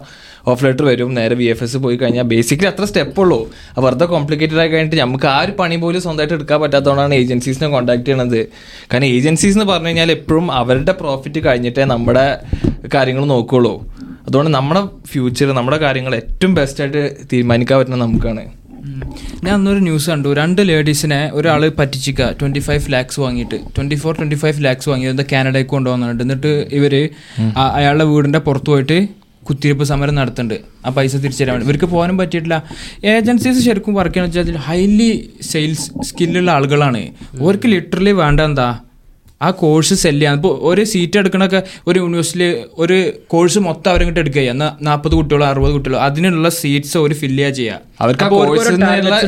കമ്മീഷനും കിട്ടും. അത് കൂടാതെ സ്റ്റുഡൻസിന് വേറെ കമ്മീഷൻ വാങ്ങും. മൊത്തത്തിൽ അവർക്ക് ഡബിൾ കമ്മീഷൻ അവിടെ കിട്ടുന്നുണ്ട്. ഇതൊക്കെ നമ്മൾ ഒരാളോട് പറഞ്ഞിട്ടുണ്ടെങ്കിൽ ചില ആൾക്കാരെ മൈൻഡിൽ എങ്ങനെ വെച്ചിട്ട് ആ ഞങ്ങൾ അങ്ങോട്ട് അങ്ങനെ ചിന്തിക്കുന്ന ആൾക്കാരുണ്ട്. പിന്നെന്താ പറയുക എല്ലാവരും ബേസിക് സ്കിൽസ് ഉണ്ടാക്കിയെടുക്കണം. ഏത് സെറ്റപ്പ് ഇപ്പൊ ഒരു മെയിൽ ഡ്രാഫ്റ്റ് ചെയ്യാൻ പറ്റുന്ന എത്ര ആളുണ്ടാവും? നമ്മളെ കൂടെ പഠിച്ച എല്ലാവർക്കും ഒന്നും പറ്റിക്കോണമെന്നില്ല അതായത് മെയിലിൽ ഒരു സാധനം അറ്റാച്ച് ചെയ്യുക അതൊക്കെ വളരെ ബേസിക് ആയിട്ടുള്ള കാര്യങ്ങളാണ് പിന്നെ സി വി ഉണ്ടാക്കുക അങ്ങനത്തെ കാര്യങ്ങൾ ഇതൊക്കെ ചെയ്യാനൊക്കെ അല്ല, At least നമ്മളത് പ്രിപ്പയർ ആയി പ്രിപ്പയർ ആയിരിക്കണം. ഇങ്ങോട്ട് വരുന്നതിന് മുമ്പ് ഏറ്റവും മെയിൻ സ്കിൽ എന്ന് പറഞ്ഞു വെച്ചാൽ ഇംഗ്ലീഷ് കമ്മ്യൂണിക്കേഷൻ ഏതായാലും പോളിഷ് നമ്മളെ കൊണ്ട് ഒരു എക്സ്റ്റെൻഡ് വരെ പറ്റൂല. അതുകൊണ്ട് നമുക്ക് ആകെയുള്ള ഒരു ലാംഗ്വേജ് ഇംഗ്ലീഷ് ആണ്. ആ ഇംഗ്ലീഷും കൂടി ബ്രോക്കൺ ആയി കഴിഞ്ഞാൽ യൂറോപ്പിൽ സർവൈവ് ചെയ്യാൻ പറ്റില്ല. അതുകൊണ്ട് മെയിൻ ആയിട്ട് ഒരു ജോലിക്ക് ഇവിടെ നോക്കണമെന്ന് വെച്ച് കഴിഞ്ഞാൽ ഇംഗ്ലീഷ് കമ്മ്യൂണിക്കേഷൻ ആണ്. അത് കഴിഞ്ഞ് ബാക്കിയുള്ള സ്കിൽസ് ഒക്കെ അവരെ നമുക്ക് പഠിപ്പിച്ചു തരും. അതുകൊണ്ട് ഏറ്റവും ഇമ്പോർട്ടന്റ് അതാണ്. പിന്നെ എക്സലും കാര്യങ്ങളൊക്കെ അതുപോലെ എന്തെങ്കിലും ടെക്നിക്കൽ കാര്യങ്ങളൊക്കെ നോക്കി കഴിഞ്ഞാൽ നല്ലതായിരിക്കും. ഋഷി ഋഷി സുനാക്ക് ഇപ്പോൾ റീസെന്റ്ലി ഒരു ഇന്റർവ്യൂവിൽ പറയുന്നുണ്ട് യു കെയിലൊക്കെ ഇഷ്ടംപോലെ യൂണിവേഴ്സിറ്റീസ് ആണ് സ്റ്റാർട്ട് ചെയ്യുന്നത് ഒരു റെഗുലേഷൻസും ഇല്ല. എന്നിട്ട് വെറുതെ ഇവർക്ക് സർട്ടിഫിക്കറ്റ് അടിച്ചു കൊടുക്കുക അതുകൊണ്ടൊന്നും ഒരു കാര്യമില്ല ഒരാൾക്കും ജോലി കിട്ടാൻ പോകുന്നില്ല. അങ്ങനത്തെ ഒരുപാട് വിഷയം. അപ്പോൾ അതുപോലെ തന്നെ കാനഡയിലും ഇതേപോലെ ഒരു എഡ്യൂക്കേഷൻ മിനിസ്ട്രി എന്ന് ഒരാൾ പറയുന്നുണ്ട് ഫാക്ടറീസ് സ്റ്റാർട്ട് ചെയ്യണ പോലെയാണ്. വെറുതെ സർട്ടിഫിക്കറ്റ് പ്രിന്റ് ചെയ്ത് ഇങ്ങനെ കൊടുക്കണം. എന്നിട്ട് അവർക്കൊന്നും ജോലിയില്ല. ഇല്ല കാനഡയിലൊന്നും ഒരുപാട് വിഷയങ്ങൾ. പല ആളുകൾക്കും ഹൗസിംഗ് ഇല്ല. ഹൗസിങ്ങിന്റെ ഇഷ്യൂസ് ഒരുപാട് കാര്യങ്ങളുണ്ട്. അപ്പോൾ ഇതൊന്നും ആർക്കും ചെയ്യാൻ പറ്റില്ല ബുദ്ധിമുട്ടാണ് എന്നുള്ളതല്ല. പക്ഷേ ഫസ്റ്റ് കാര്യങ്ങൾ എല്ലാത്തിലും ഭയങ്കരമായിട്ട് സ്ട്രഗ്ലിംഗ് ഉണ്ടാവും. അപ്പോൾ ആ സ്ട്രഗ്ലിംഗ് യൂണിവേഴ്സിറ്റീസ് കണ്ടെത്തുന്ന കാര്യങ്ങളും ഇപ്പം പറഞ്ഞ പോലെ തന്നെ സ്വന്തമായിട്ട് അപ്ലൈ ചെയ്യാൻ ട്രൈ ചെയ്യുക അതുപോലെ തന്നെ ബേസിക് സ്കിൽസ് ഉണ്ടാക്കി കൊടുക്ക ഉണ്ടാക്കിയെടുക്കുക ഓഫ് കോഴ്സ് എത്ര ഡിഫിക്കൽട്ട് ഉണ്ടെങ്കിലും കാര്യങ്ങൾ ചെയ്തിട്ട് അവസാനം നല്ലൊരു സെറ്റപ്പിൽ എത്തും ആരാണെങ്കിലും. പക്ഷേ ഇനീഷ്യലി കുറച്ച് സ്ട്രഗിൾ ഉണ്ടാവും. മനസ്സിലാക്കേണ്ട വെച്ചാൽ there is no easy way out നമ്മൾ ആ ഒരു അനുസരിച്ച് എഫേർട്ടും കാര്യങ്ങളൊക്കെ ഇട്ട് കഴിഞ്ഞാലേ റിസൾട്ട് ഉണ്ടാവുള്ളൂ. ഇട്ട് കഴിഞ്ഞാൽ എഫേർട്ട് ഇട്ട് കഴിഞ്ഞാൽ ഡെഫിനറ്റ്ലി ഡെഫിനറ്റ്ലി റിസൾട്ട് ഉണ്ടാകും. എന്നാ പിന്നെ നമുക്ക് എന്ത് ചെയ്യാം. ഇതിപ്പോ ഒരുപാട് കാര്യങ്ങൾ പറഞ്ഞു നമ്മൾ ഏറ്റവും വലിയ എപ്പിസോഡ് ഇതാണ് അല്ലേ? ഒരു പാട്ട് ചെയ്യേണ്ടി സത്യം പറഞ്ഞാൽ സ്റ്റഡി അബ്രോഡിന്റെ അതെ. അപ്പൊ എന്നാ അരിയേട്ടാ താങ്ക്സ് അരിയേട്ടന്റെ നാട് എവിടെയാന്ന് പറഞ്ഞേ? ഒന്ന് ജസ്റ്റ് ഒന്ന് സെൽഫ് ഇൻട്രൊഡ്യൂസ് ചെയ്തോളാ അതെ എവിടെയെന്നാ പറഞ്ഞ ചേട്ടൻ?